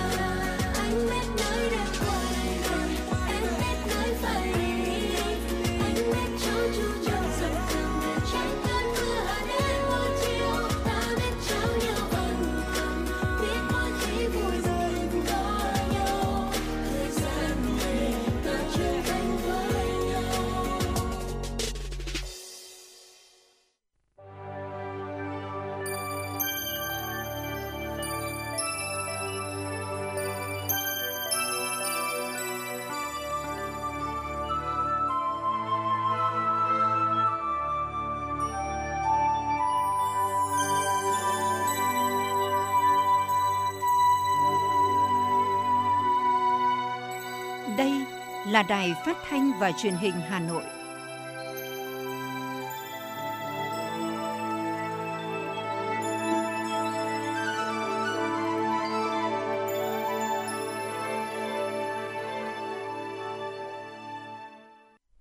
Quý vị và các bạn thân mến, bây giờ là khung giờ dành cho chương trình Chuyển động chiều. Chương trình của chúng tôi đang được phát sóng trực tiếp trên kênh FM 96 MHz của Đài Phát thanh và Truyền hình Hà Nội và trực tuyến trên trang web hanoitv.vn. Nếu quý vị và các bạn bỏ lỡ khung phát sóng này cũng có thể nghe lại chương trình của chúng tôi trên trang web là hanoitv.vn hoặc podcast là uh, chuyển động Hà Nội FM96 trên Spotify. Còn bây giờ hãy cùng Hồng Hạnh và Quang Minh cập nhật những tin tức đáng chú ý. Sáng nay, dưới sự chủ trì của Chủ tịch Quốc hội Vương Đình Huệ, Quốc hội tiếp tục cho ý kiến và báo cáo tránh Tòa án Nhân dân tối cao, Viện trưởng Viện Kiểm sát Nhân dân tối cao, công tác xử lý vi phạm, phòng chống tham nhũng, thi hành án, dự thảo nghị quyết về tổ chức phiên tòa trực tuyến. Nhiều ý kiến nhất trí với chủ trương lâu dài là xây dựng tòa án trực tuyến bởi trong bối cảnh dịch COVID-19 diễn biến phức tạp thì hình thức này là phù hợp với xu thế chung. Tuy nhiên, theo các đại biểu phiên tòa án trực tuyến, cần đảm bảo về điều kiện hạ tầng, nền tảng số hóa, hồ sơ và hệ thống tương tác, lưu trữ hồ sơ. Do đó, triển khai tòa án điện tử trực tuyến cần đảm bảo các điều kiện nhằm bảo mật khi thực hiện qua trực tuyến, đánh giá về các vấn đề tội phạm gia tăng trong năm nay, đặc biệt là tội phạm an ninh trật tự, chống người thi hành công vụ. Do đó, một số đại biểu đề nghị các cơ quan chức năng cần nghiên cứu, làm rõ cũng như có giải pháp xử lý dứt điểm. Một số đại biểu cũng đề nghị chính phủ cần sớm ra soát xử lý các vụ mua bán, sử dụng ma túy trái phép, tính khả thi của việc xử lý trách nhiệm hình sự đối với pháp nhân theo Bộ luật hình sự năm 2015. Thưa quý vị và các bạn, Hội đồng Bảo trợ Quỹ Trẻ Em Việt Nam vừa hoàn thành việc kiện toàn các thành viên. Theo đó, Hội đồng Bảo trợ Quỹ Bảo trợ Trẻ Em Việt Nam nhiệm kỳ mới có 21 thành viên. Phó Chủ tịch nước Võ Thị Ánh Xuân là Chủ tịch Hội đồng Bảo trợ, Bộ trưởng Bộ Lao động Thương binh và Xã hội Đào Ngọc Dung là Phó Chủ tịch Hội đồng Bảo trợ. Các ủy viên là những chính khách, người có uy tín, vị thế cao, là đại diện lãnh đạo bộ ngành và các tập đoàn kinh tế lớn. Quỹ Bảo trợ Trẻ Em Việt Nam là quỹ duy nhất của nhà nước được thành lập ngày 4 tháng 5 năm 1992 theo luật bảo vệ, chăm sóc và giáo dục trẻ em, nay là luật trẻ em 2016, để huy động nguồn lực trong nước và quốc tế hỗ trợ thực hiện các mục tiêu vì trẻ em của chính phủ Việt Nam, thực hiện quyền trẻ em theo Công ước quyền trẻ em mà Việt Nam đã ký và phê chuẩn năm 1990.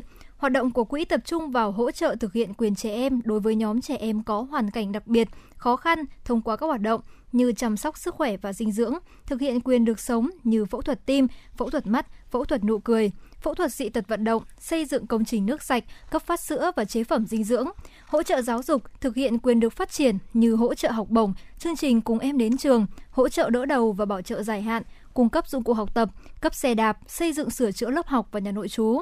Hoạt động bảo vệ trẻ em thực hiện quyền được bảo vệ như hỗ trợ trung tâm phục hồi chức năng tại cộng đồng, cấp xe lăn, cấp phao cứu sinh. Hoạt động thực hiện quyền được tham gia của trẻ em như thực hiện quyền được tham gia như hỗ trợ điểm vui chơi, hỗ trợ trẻ em được tham gia các sự kiện, hỗ trợ đột xuất và các hỗ trợ khác. Kính thưa quý vị và các bạn, Ủy ban nhân dân thành phố Hà Nội vừa ban hành quyết định về việc thành lập tổ công tác đặc biệt tháo gỡ khó khăn vướng mắc về thủ tục đầu tư, đẩy mạnh giải ngân vốn đầu tư công năm 2021 thành phố Hà Nội. Theo quyết định, Chủ tịch Ủy ban nhân dân thành phố Trung Ngọc Anh là tổ trưởng tổ công tác đặc biệt. Tổ phó tổ công tác bao gồm Ủy viên Ban Thường vụ Thành ủy, Phó Chủ tịch Thường trực Ủy ban nhân dân thành phố Lê Hồng Sơn, Ủy viên Ban Thường vụ Thành ủy, Phó Chủ tịch Ủy ban nhân dân thành phố Nguyễn Trọng Đông, các Phó Chủ tịch Ủy ban nhân dân thành phố bao gồm Hà Mạnh Hải, Dương Đức Tuấn, Trử Xuân Dũng, Nguyễn Mạnh Quyền. Tổ công tác có nhiệm vụ thường xuyên lãnh đạo, đôn đốc, kiểm tra, giám sát, xử lý các điểm nghẽn trong giải ngân đầu tư công lập kế hoạch giải ngân chi tiết cho từng dự án, nhất là các dự án trọng điểm, dự án có vốn lớn, phân công lãnh đạo cơ quan, đơn vị, địa phương trực tiếp phụ trách từng dự án. Theo quyết định, tổ công tác cũng có nhiệm vụ tổ chức bàn giao chuyên đề, ra ban định kỳ với các cơ quan, đơn vị liên quan để kịp thời nắm bắt và tháo gỡ khó khăn, vướng mắc trong công tác giải ngân, phấn đấu đạt được mục tiêu giải ngân đề ra năm 2021, góp phần thúc đẩy, phục hồi và phát triển kinh tế. Sáng nay, Đảng ủy các khu công nghiệp và chế xuất Hà Nội tổ chức hội nghị học tập chuyên đề toàn khóa Đại hội 13 của Đảng về học tập và làm theo tư tưởng đạo đức phong cách Hồ Chí Minh về ý thức tự lực, tự cường và khát vọng phát triển đất nước phồn vinh hạnh phúc. Tại hội nghị, các cán bộ, đảng viên, công chức, viên chức và người lao động thuộc Đảng ủy các khu công nghiệp và chế xuất Hà Nội đã được tìm hiểu ý nghĩa lý luận thực tiễn, một số giải pháp đẩy mạnh học tập và làm theo tấm gương của bác, nâng cao trách nhiệm nêu gương của cán bộ, đảng viên, nhất là người đứng đầu – Thông qua buổi học tập sẽ khơi dậy mạnh mẽ tinh thần yêu nước trong mỗi cán bộ, đảng viên và người lao động trong toàn đảng bộ, tạo sự chuyển biến mạnh mẽ về nhận thức và hành động, đưa việc học tập và làm theo lời bác trở thành công việc tự giác thường xuyên của mỗi cán bộ, đảng viên và người lao động tại các khu công nghiệp trong công cuộc xây dựng và phát triển thủ đô gắn với xây dựng người Hà Nội thanh lịch, văn minh đồng thời góp phần hiện thực hóa mục tiêu phát triển mà nghị quyết đại hội 13 của Đảng, đại hội 17 Đảng bộ thành phố, nghị quyết đại hội Đảng bộ các khu công nghiệp và chế xuất Hà Nội lần thứ hai đã xác định. Vừa rồi là những tin tức mà phóng viên của chúng tôi vừa cập nhật. Còn bây giờ xin mời quý vị thính giả cùng lắng nghe ca khúc Biển, Nỗi Nhớ và Em, một sáng tác của nhạc sĩ Phú Quang.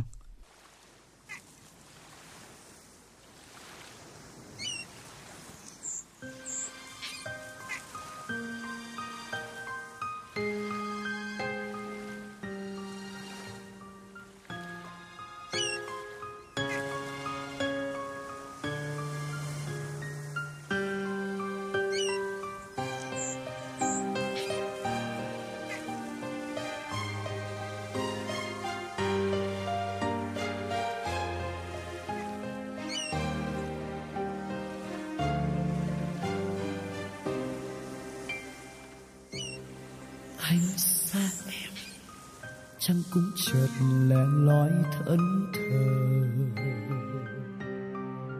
Biển vẫn thấy mình dài rộng thế, xa cánh buồm một chút đã cô đơn.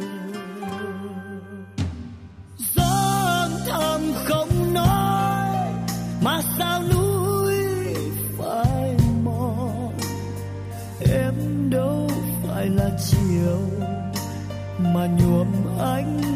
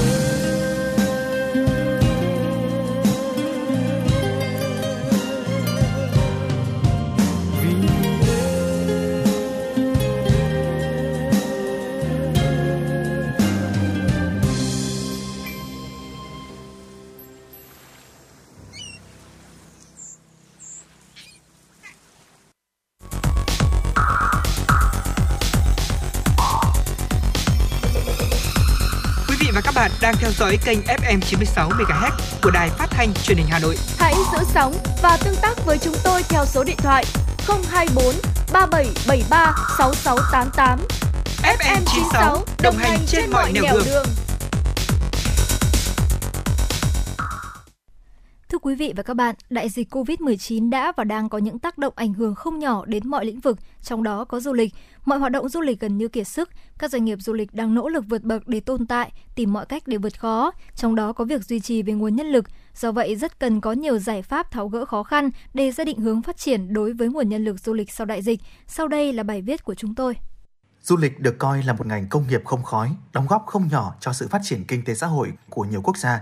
Vì vậy hiện nay, hầu hết các quốc gia trên thế giới đều coi trọng phát triển du lịch. Ở Việt Nam, du lịch được coi là xu hướng tất yếu và là đầu tàu trong quá trình hội nhập kinh tế quốc tế. Đại dịch COVID-19 đã có những tác động rất lớn đến nguồn nhân lực doanh nghiệp du lịch cũng như các cơ sở đào tạo nhân lực du lịch. Đối với các doanh nghiệp du lịch, nhân viên không có việc làm, buộc phải chuyển đổi nghề nghiệp. Tuy nhiên, họ đã gặp rất nhiều khó khăn khi không có kỹ năng chuyên môn về nghề nghiệp, không có kinh nghiệm, không có đối tác trong lĩnh vực nghề nghiệp mới. Chưa kể một số ngành kinh tế cũng đang gặp rất nhiều khó khăn, dẫn đến lao động thiếu việc làm, khiến cho việc cạnh tranh tìm việc càng khó khăn hơn. Trong giai đoạn khó khăn, các doanh nghiệp du lịch, các cơ sở đào tạo du lịch đã phải nỗ lực rất nhiều để tồn tại và giữ chân nhân lực. Đã có những doanh nghiệp phải chuyển đổi từ hoạt động kinh doanh du lịch sang hoạt động sản xuất kinh doanh. Trong khi đó, các cơ sở đào tạo nhân lực đã đầu tư bổ sung phương tiện, trang thiết bị dạy học, tập huấn chuyên môn, ứng dụng công nghệ thông tin, khai thác, sử dụng hiệu quả mạng xã hội để chuyển đổi chương trình đào tạo theo hướng đào tạo trực tuyến, đào tạo số hóa.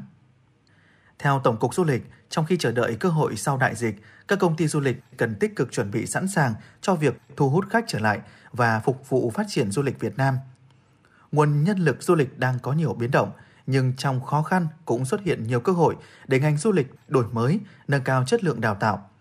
Trong điều kiện hiện nay, các doanh nghiệp chưa tập trung cao độ cho việc đón khách, phục vụ khách nên ngành du lịch đang có thời gian, có điều kiện để bố trí các lớp tập huấn, bồi dưỡng, xây dựng lại quy trình quản lý đào tạo để nâng cao chất lượng nguồn nhân lực du lịch của mình. Lúc này, việc đào tạo nguồn nhân lực đáp ứng nhu cầu của xã hội là giải pháp cần thiết để sau cơn đại dịch, ngành du lịch có thể phát triển một cách bền vững trong trạng thái bình thường mới.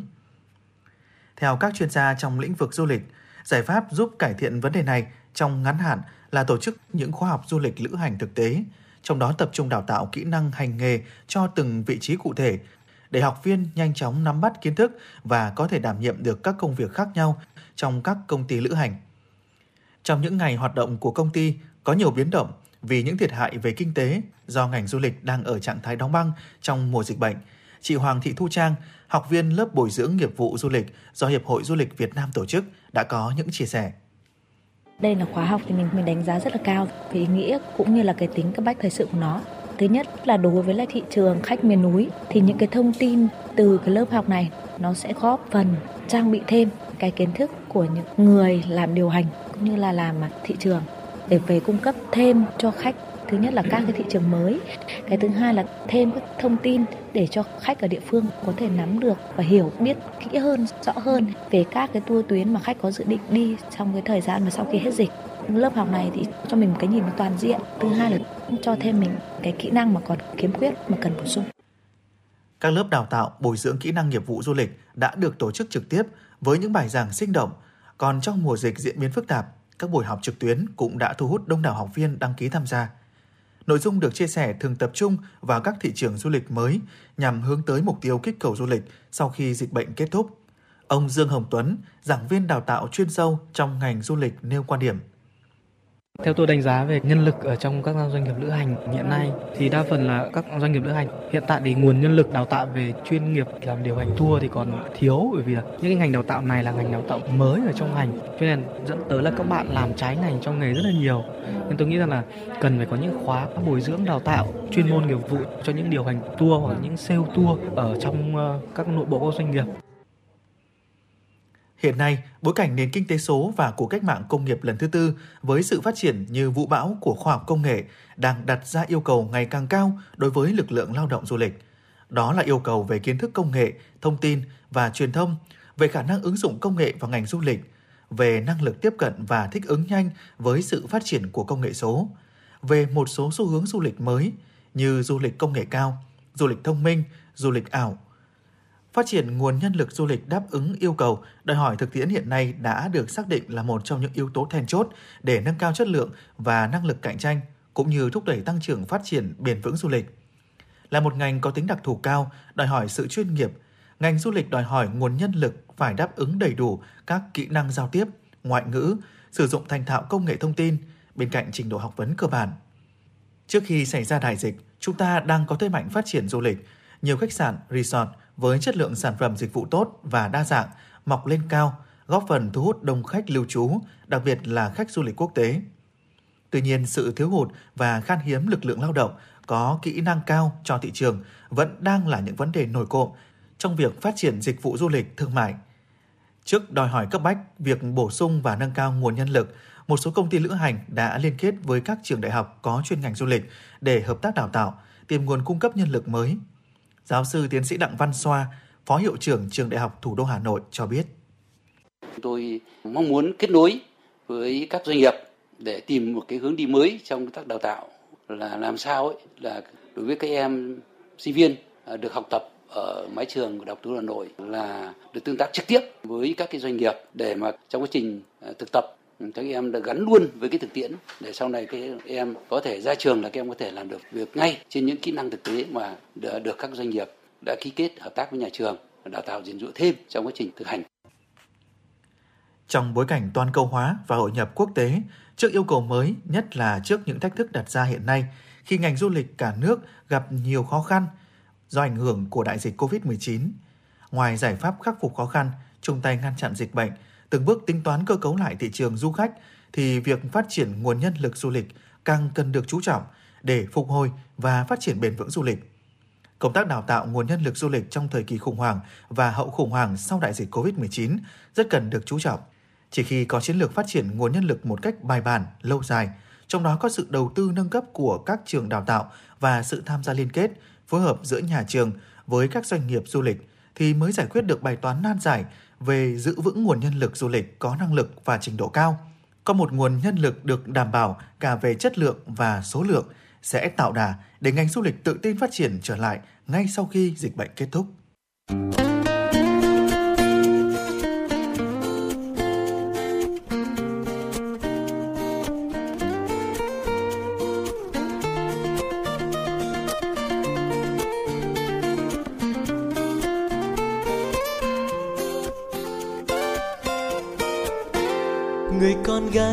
Xinh đạp xe trên phố đông tà áo trắng bay bay lòng vui như nở hoa. Em mỉm cười xinh tươi ôi khung trời hai mươi niềm vui tương lai đón chờ em.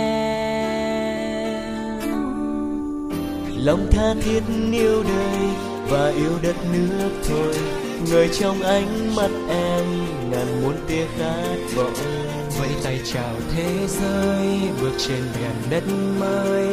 Tự tin em cô gái Việt Nam. Rồi mai đây em tung bay bay đến những chân trời xa. Thì hãy luôn ghi trong tim màu da tiếng nói người Việt Nam. Dành tình yêu tặng cho đời, dành tình yêu tặng cho người. Và niềm tin trong em luôn rực cháy nụ cười em luôn trên môi, cả thế giới sẽ nhận ra. Một Việt Nam luôn hân hoan, tràn dâng sức sống qua thời gian. Hãy bay cao tận chân trời, hãy giang tay trong cuộc đời.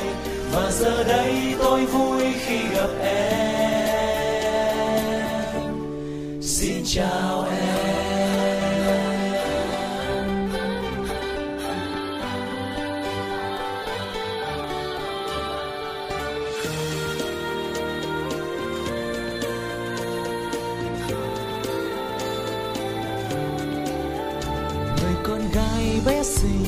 Đạp xe trên phố đông tà áo trắng bay bay lòng vui như nở hoa. Em mỉm cười xinh tươi ôi khung trời hai mươi. Niềm vui tương lai đón chờ em. Lòng tha thiết yêu đời và yêu đất nước thôi. Rồi trong ánh mắt em ngàn muôn tia khát vọng. Vẫy tay chào thế giới bước trên miền đất mới, tự tin em cô gái Việt Nam. Rồi mai đây em tung bay bay đến những chân trời xa, thì hãy luôn ghi trong tim màu da tiếng nói người Việt Nam. Dành tình yêu tặng cho đời, dành tình yêu tặng cho người, và niềm tin trong em luôn rực cháy cười, em luôn trên môi. Cả thế giới sẽ nhận ra, một Việt Nam luôn hân hoan, tràn dâng sức sống qua thời gian. Hãy bay cao tận chân trời, hãy dang tay trong cuộc đời. Và giờ đây tôi vui khi gặp em. Xin chào em. Mai, đây em tung bay bay đến những chân trời xa. Thì hãy luôn ghi trong tim màu da tiếng nói người Việt Nam. Dành tình yêu tặng cho đời, dành tình yêu tặng cho người. Và niềm tin trong em luôn rực cháy. Nụ cười em luôn trên môi, cả thế giới sẽ nhận ra. Một Việt Nam luôn hân hoan, tràn dâng sức sống qua thời gian hãy bay cao tận chân trời, hãy dang tay chào cuộc đời, và giờ đây tôi vui khi gặp em. Xin chào em.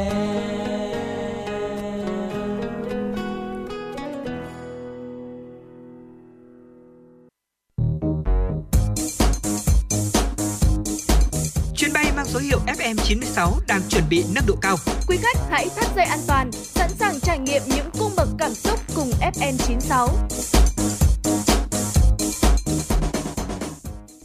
Quý vị và các bạn đã quay trở lại với chuyển động Hà Nội chiều. Bây giờ hãy cùng Quang Minh và Hồng Hạnh cập nhật những tin tức đáng chú ý. Kể từ đầu dịch đến nay, Việt Nam có 884.895 ca mắc COVID-19, đứng thứ 40 trên 223 quốc gia và vùng lãnh thổ. Trong khi với tỷ lệ số ca nhiễm trên 1 triệu dân, Việt Nam đứng thứ 154 trên 223 quốc gia và vùng lãnh thổ. Bình quân cứ 1 triệu người có 8.986 ca nhiễm. Đợt dịch thứ tư từ ngày 27 tháng 4 năm 2021 đến nay, số ca nhiễm mới ghi nhận trong nước là 880.149 ca, trong đó có 801.847 bệnh nhân đã được công bố khỏi bệnh. Có 1 trên 62 tỉnh thành phố đã qua 14 ngày không ghi nhận các trường hợp nhiễm mới, trong nước đó là Bắc Cạn. Có 17 tỉnh thành phố không có ca lây nhiễm thứ phát trên địa bàn trong 14 ngày qua, bao gồm Quảng Ninh, Vĩnh Phúc, Bắc Giang, Ninh Bình, Lạng Sơn, Sơn La, Yên Bái, Hà Giang, Lai Châu, Hải Phòng, Tuyên Quang, Thái Bình, Con Tum, Hưng Yên, Điện Biên, Thái Nguyên và Hòa Bình. Các địa phương ghi nhận số ca nhiễm tích lũy cao cho đợt dịch lần này là thành phố Hồ Chí Minh, Bình Dương, Đồng Nai, Long An và Tiền Giang. Thưa quý vị và các bạn, cuối tháng 10 năm 2021, ba đoàn kiểm tra của thành phố sẽ tiến hành kiểm tra trực tiếp kết quả tổ chức thực hiện chính sách bảo hiểm xã hội, bảo hiểm y tế tại 6 quận huyện là Đống Đa, Ba Đình, Tây Hồ, Sóc Sơn, Trường Mỹ và Quốc Oai. Đây là một phần nội dung trong kế hoạch của Ủy ban nhân dân thành phố Hà Nội về kiểm tra, đánh giá kết quả tổ chức thực hiện chính sách bảo hiểm xã hội, bảo hiểm y tế trên địa bàn thành phố năm 2021. Kế hoạch này nhằm đánh giá đầy đủ kết quả việc triển khai thực hiện các chỉ tiêu về bảo hiểm xã hội, bảo hiểm y tế và việc thực hiện các chính sách hỗ trợ người lao động, người sử dụng lao động gặp khó khăn do ảnh hưởng của dịch COVID-19 tổng hợp khó khăn vướng mắc trong quá trình triển khai thực hiện, qua đó xác định những vấn đề cần tập trung chỉ đạo hoặc bổ sung, điều chỉnh từ nay đến ngày 31 tháng 12 năm 2021. Căn cứ kết quả kiểm tra, thành phố sẽ có giải pháp cụ thể nhằm nâng cao hiệu lực, hiệu quả, thực hiện chính sách, pháp luật về bảo hiểm xã hội, bảo hiểm y tế để thực hiện hoàn thành các chỉ tiêu được Hội đồng Nhân dân, Ủy ban Nhân dân thành phố giao năm 2021. Cụ thể là tỷ lệ bao phủ bảo hiểm y tế là 91,5%, tỷ lệ lao động tham gia bảo hiểm xã hội trên lực lượng lao động trong độ tuổi lao động đạt 40%, tỷ lệ lao động tham gia bảo hiểm thất nghiệp trên lực lượng lao động trong độ tuổi lao động đạt 37%. Kính thưa quý vị và các bạn, Sở Xây dựng Hà Nội cho biết, trên địa bàn thành phố hiện có 928 nhà trung cư đã hoàn thành và đưa vào sử dụng. Trong đó có 132 nhà trung cư đã hoàn thành đưa vào sử dụng trước khi luật nhà ở năm 2005 có hiệu lực từ ngày 1 tháng 7 năm 2006 và 796 nhà trung cư hoàn thành đưa vào sử dụng sau ngày 1 tháng 7 năm 2006. Trong số 132 chung cư đưa vào sử dụng trước ngày 1 tháng 7 năm 2006, có 93 trên 132 chung cư đã thành lập ban quản trị.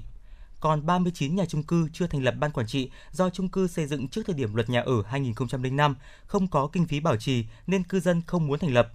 Đối với 796 nhà chung cư đưa vào sử dụng sau ngày 1 tháng 7 năm 2006, đã có 567 trên 796 nhà chung cư đã thành lập ban quản trị.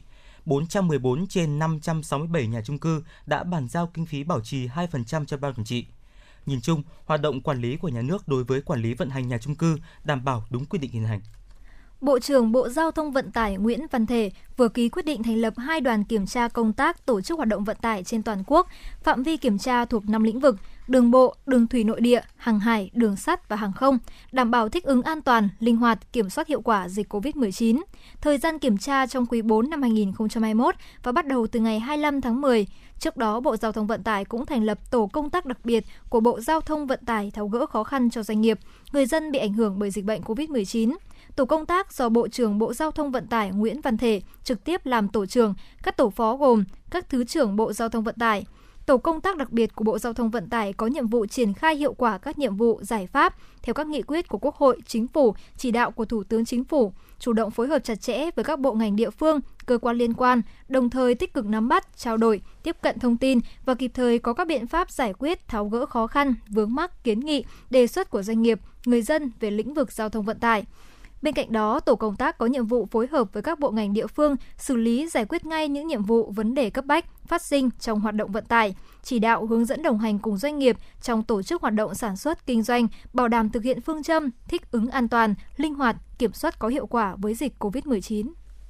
Kính thưa quý vị và các bạn, sau khi Bộ Giao thông Vận tải cho phép các hãng hàng không tăng tần suất các chuyến bay, ngay lập tức giá vé máy bay đã giảm mạnh. Khảo sát ngày hôm qua trên website của Vietnam Airlines cho thấy, hiện hãng đã bán vé phổ thông bao gồm thuế phí đường bay Hà Nội Thành phố Hồ Chí Minh với giá là từ 1,1 đến 1,4 triệu đồng trên một vé một chiều. Khởi hành từ Thành phố Hồ Chí Minh đi Hà Nội, giá vé dao động từ 1,7 đến 3,8 triệu đồng trên một vé, khứ hồi dao động từ 3 cho đến 3,2 triệu đồng trên một vé. Cũng trên đường bay này, trong tháng 11, vé bay khứ hồi Hà Nội Thành phố Hồ Chí Minh giảm xuống chỉ còn 2,4 đến 2,5 triệu đồng trên một vé phổ thông. Tương tự trong tháng 10, đường bay Hà Nội Đà Nẵng vé khứ hồi loại rẻ nhất chỉ 1,4 triệu đồng trên một vé, cao nhất hơn 3 triệu đồng trên một vé đã bao gồm thuế phí. Chặng Thành phố Hồ Chí Minh Đà Nẵng từ 1,6 đến 2,7 triệu đồng trên một vé khứ hồi. Thực tế cho thấy không chỉ Vietnam Airlines mà các hãng hàng không khác như là Vietjet Air cũng đưa ra mức giá khá thấp cho đường bay Hà Nội Thành phố Hồ Chí Minh. Cụ thể trong tháng 10, khách hàng mua vé Vietjet Air chỉ 909.000 đồng trên một vé một chiều, bao gồm hành lý sách tay, ký gửi, nếu không có hành lý ký gửi chỉ còn 309.000 đồng trên một vé. Ở chiều ngược lại, thành phố Hồ Chí Minh Hà Nội, giá vé một chiều của Vietjet Air là từ 1,8 cho đến 2,6 triệu đồng trên một vé, đưa tổng giá vé khứ hồi Hà Nội thành phố Hồ Chí Minh dao động quanh mức là 3,7 đến 3,9 triệu đồng trên một vé. Tương tự, hãng hàng không Bamboo Airways cũng đưa ra mức giá là từ 540.000 cho đến 720.000 đồng trên một vé, một chiều Hà Nội thành phố Hồ Chí Minh. Ở chiều ngược lại, giá vé dao động từ 945.000 đồng đến 1,26 triệu đồng trên một vé. Bộ Công Thương cho biết Bộ vừa có văn bản báo cáo Thủ tướng Chính phủ về tình hình cung ứng điện, đồng thời đưa ra các giải pháp cấp bách nhằm đảm bảo cung cấp điện, đáp ứng yêu cầu phát triển kinh tế cũng như đời sống của nhân dân. Theo đó, Bộ Công Thương xác định 3 nguyên tắc chính đối với việc đảm bảo cung cấp điện trong năm 2022 và các năm tiếp theo, bao gồm đảm bảo đáp ứng nhu cầu điện cho phát triển kinh tế, xã hội và sinh hoạt của nhân dân trong mọi tình huống, bám sát tăng trưởng nhu cầu điện, tình hình khôi phục và phát triển kinh tế để cập nhật dự báo phụ tải trong điều kiện bình thường và điều kiện bất lợi nhất của năm 2022 và các năm tiếp theo. Tập đoàn Điện lực Việt Nam EVN giữ vai trò chủ đạo, chịu trách nhiệm chính trong đảm bảo cung ứng đủ điện cho phát triển kinh tế xã hội và các nhu cầu xã hội. Căn cứ trên đánh giá về tình hình cung cấp điện trong thời gian tới, Bộ Công Thương và EVN đã đưa ra 5 giải pháp chính nhằm đảm bảo cung cấp điện. Đó là giả soát các dự án điện đang xây dựng và đưa vào vận hành trong giai đoạn 2021-2025 đưa ra các giải pháp nhằm đảm bảo tiến độ đã đề ra, chủ động tháo gỡ các khó khăn, vướng mắc trong đầu tư xây dựng và vận hành các công trình nguồn và lưới điện.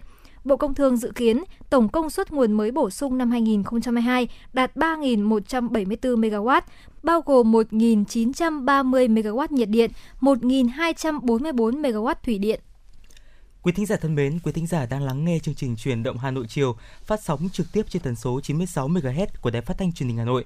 Chịu trách nhiệm sản xuất Phó Tổng Giám đốc Nguyễn Tiến Dũng, chỉ đạo nội dung Lê Xuân Luyến, biên tập Hồng Thủy, MC Quang Minh Hồng Hạnh cùng kỹ thuật viên Bảo Tuấn thực hiện. Và trước khi đến với những nội dung tiếp theo, mời quý thính giả cùng lắng nghe ca khúc Về lại phố xưa.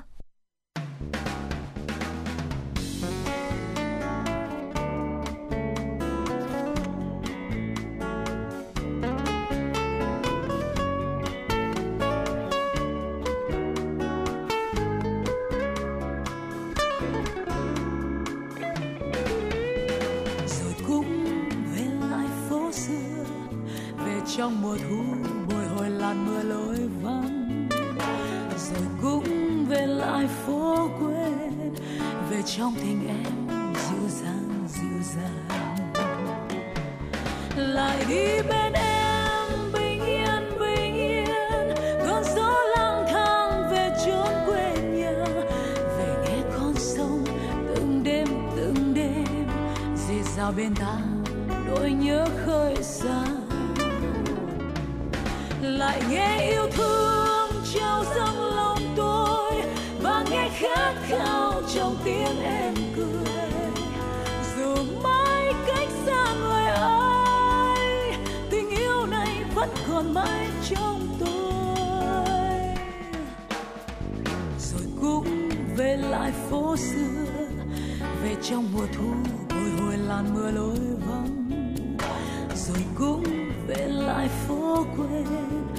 về trong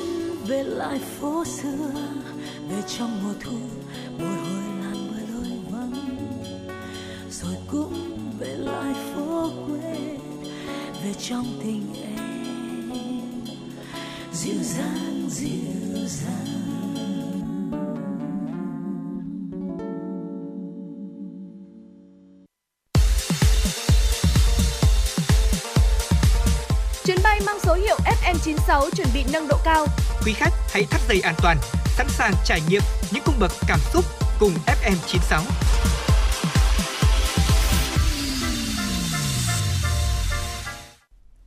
Thính giả thân mến, mới đây, cuộc thi ý tưởng khởi nghiệp học sinh, sinh viên giáo dục nghề nghiệp năm 2021 Startup Kai được tổ chức đã có nhiều ý tưởng, sản phẩm khởi nghiệp của sinh viên các cơ sở giáo dục nghề nghiệp đạt chất lượng tốt. Một số các dự án khởi nghiệp của sinh viên tham dự cuộc thi Startup Kai năm 2021 không chỉ giải quyết những vấn đề của xã hội mà còn cho thấy sức trẻ và sự sáng tạo của học sinh, sinh viên trường nghề. Sau đây mời quý thính giả cùng lắng nghe phóng sự những ý tưởng khởi nghiệp mang tính nhân văn.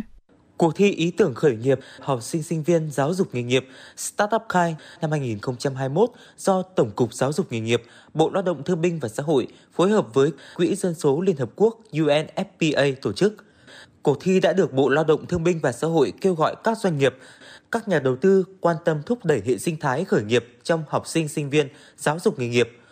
Qua đó giúp giáo dục nghề nghiệp thực hiện thành công mục tiêu đào tạo nguồn nhân lực chất lượng cao, đáp ứng yêu cầu đổi mới của đất nước. Startup Kai hoạt động hàng năm có nguồn tài trợ từ chính phủ Nhật Bản nhằm thúc đẩy tinh thần khởi nghiệp. Đây cũng là sân chơi bổ ích, kích thích khả năng sáng tạo, tư duy năng động, truyền cảm hứng kinh doanh và trang bị kiến thức, kỹ năng khởi nghiệp cho học sinh, sinh viên.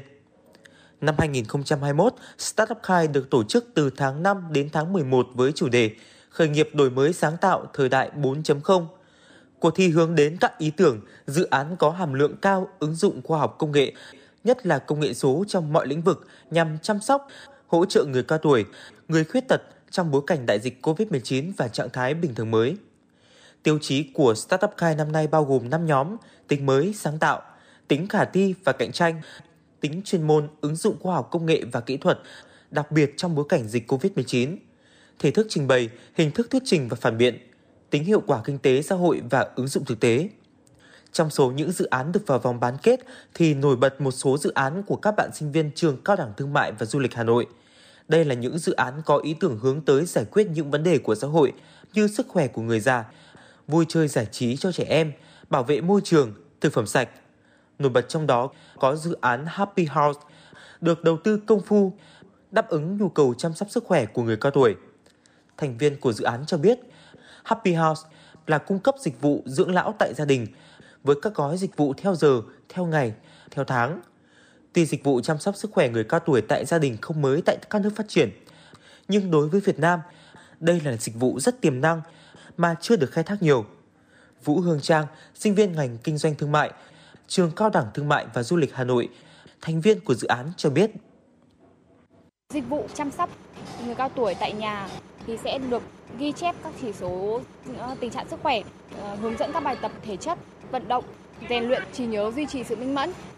Ờ, đặc biệt là còn có những chuyên gia sẽ lên thực đơn dinh dưỡng cho từng chế độ riêng. Trong một cái thị trường ít đối thủ cạnh tranh thì em nghĩ là nó sẽ rất là khả thi. Vấn đề ở dự án là cần có nguồn nhân lực.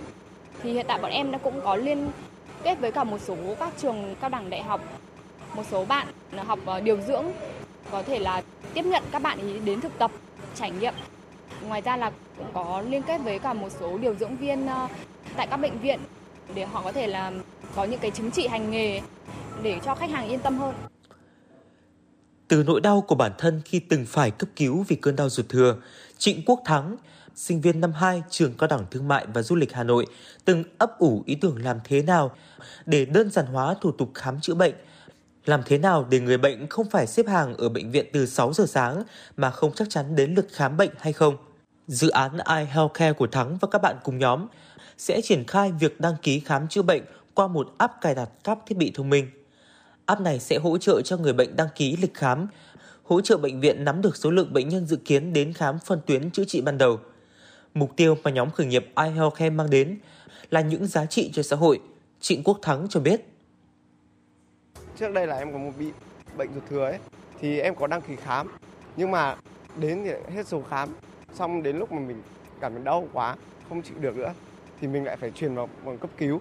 Thì từ đấy em sẽ thấy nỗi khổ của những người mà bệnh đi khám ấy ạ. Và em muốn thay đổi cái phương pháp để đặt lịch khám. Bởi vì sao? Bởi vì bây giờ em muốn tất cả mọi người bây giờ đang xu hướng công nghệ. Em muốn tất cả mọi người cùng có thể là, kiểu, có thể biết được là đến lịch khám của mình. Ví dụ mình đăng ký ở bệnh viện và mình biết là bệnh viện đấy có đang còn chỗ trống không? Em muốn để cho một cái ờ, tư tưởng là không ai bị bỏ lại ở phía sau như là ai cũng được khám. Mình đã áp dụng được một khoa này thì khoa tiếp theo nó lại thành công tiếp thì nó sẽ có một cái hiệu ứng mà để cho những bệnh viện và những khách hàng người ta chú ý đến ấy.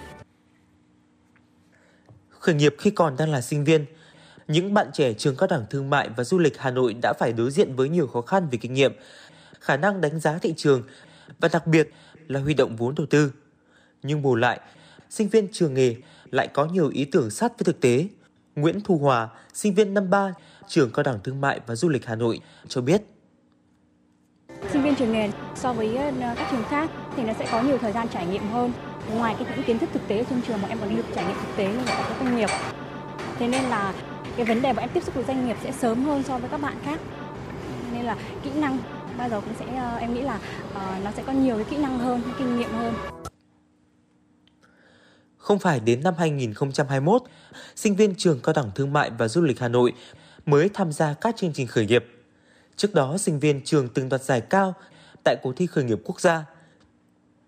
Tuy nhiên, theo bà Trịnh Thị Thu Hà, hiệu trưởng trường Cao đẳng Thương mại và Du lịch Hà Nội, Startup Khai năm 2021 là dấu mốc quan trọng khi những dự án khởi nghiệp sinh viên của trường có tính khả thi cao và giải quyết những vấn đề của xã hội và của người tiêu dùng – bà Trịnh Thị Thu Hà cho biết. Ờ, chúng tôi tạo cho các em môi trường để các em được đào tạo về khởi nghiệp đổi mới sáng tạo, hướng dẫn xây dựng dự án và có đội ngũ cố vấn thầy cô giáo trong nhà trường. Đồng thời là chúng tôi cũng được sự ủng hộ rất lớn của các đội ngũ uh, chuyên gia khởi nghiệp đổi mới sáng tạo. Các anh các chị cũng đã hỗ trợ cho các em rất là nhiều trong việc uh, xây dựng dự án. Từ yêu cầu của thực tiễn những cái vấn đề của xã hội những cái nỗi đau của thị trường thì các em phải tìm ra những cái giải pháp để đáp ứng để giải quyết những vấn đề đó đánh giá về những dự án tham dự Startup Kai 2021, trưởng đại diện Quỹ Dân số Liên Hợp Quốc tại Việt Nam bày tỏ sự ấn tượng với số lượng bài tham gia của thi năm nay, đặc biệt là trong bối cảnh dịch COVID-19 và những hạn chế về khoảng cách xã hội. Điều này cho thấy những người trẻ tuổi thực sự quan tâm đến người lớn tuổi và người khuyết tật, truyền cảm hứng cho mọi người về việc cần phải đổi mới sáng tạo và các cấp các ngành cần tạo nhiều cơ hội hơn nữa để giới trẻ thể hiện sự đổi mới và sáng tạo của mình, đem lại nhiều giá trị hơn phục vụ cho cộng đồng.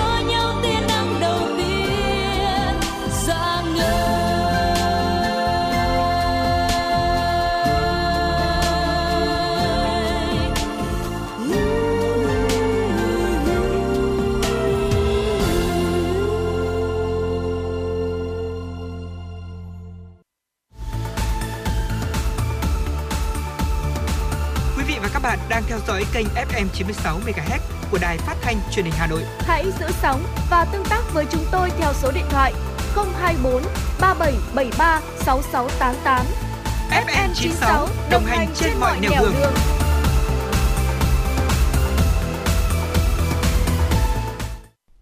Thưa quý vị và các bạn, để tiếp nối chương trình, ngay sau đây là những tin tức mà phóng viên của chúng tôi vừa cập nhật.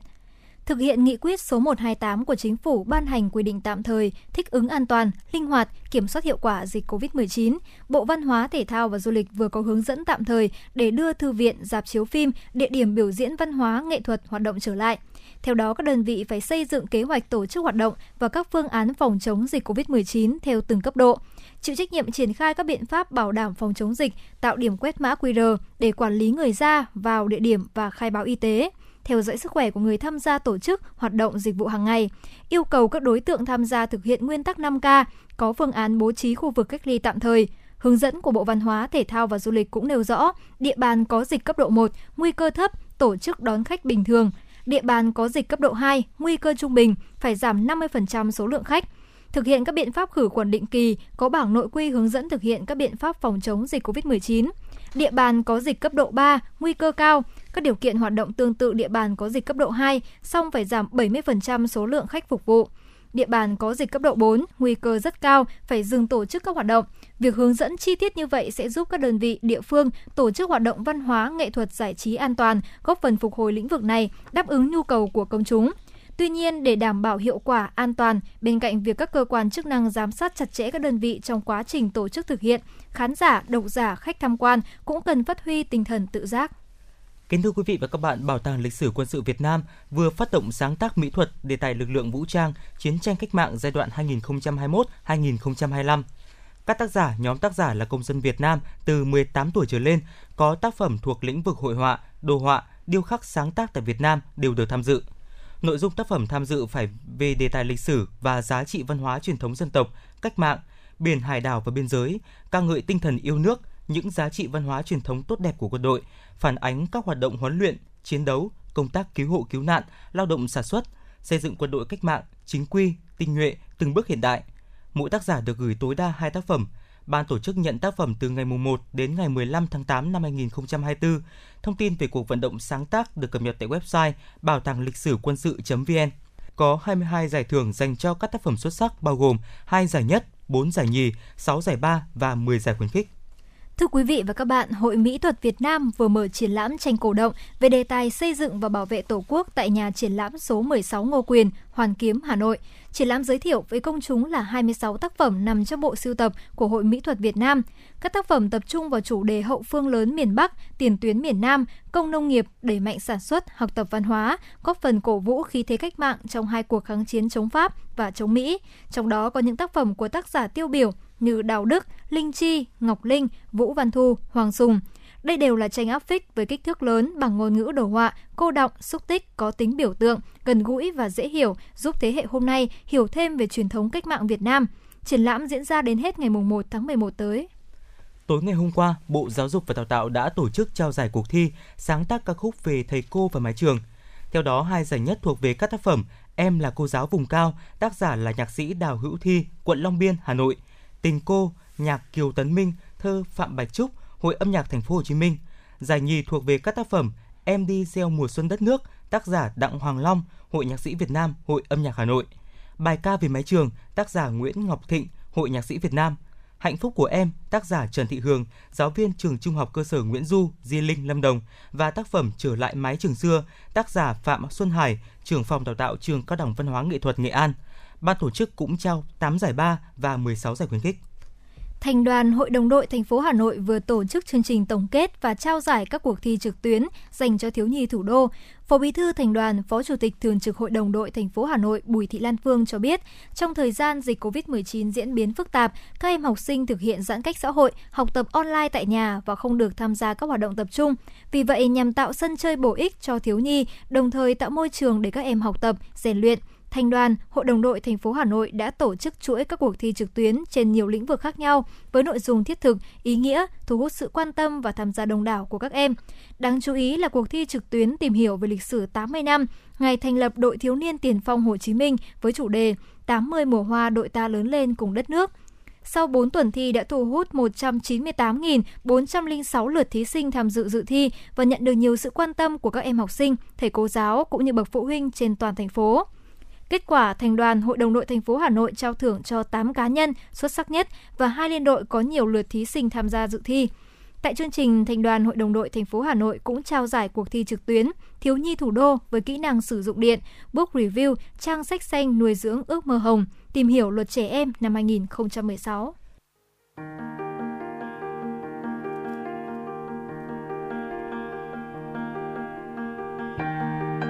Quý vị và các bạn đang theo dõi kênh FM 96 MHz của Đài Phát thanh Truyền hình Hà Nội. Hãy giữ sóng và tương tác với chúng tôi theo số điện thoại 024 3773 6688. FM 96 đồng hành trên mọi nẻo đường.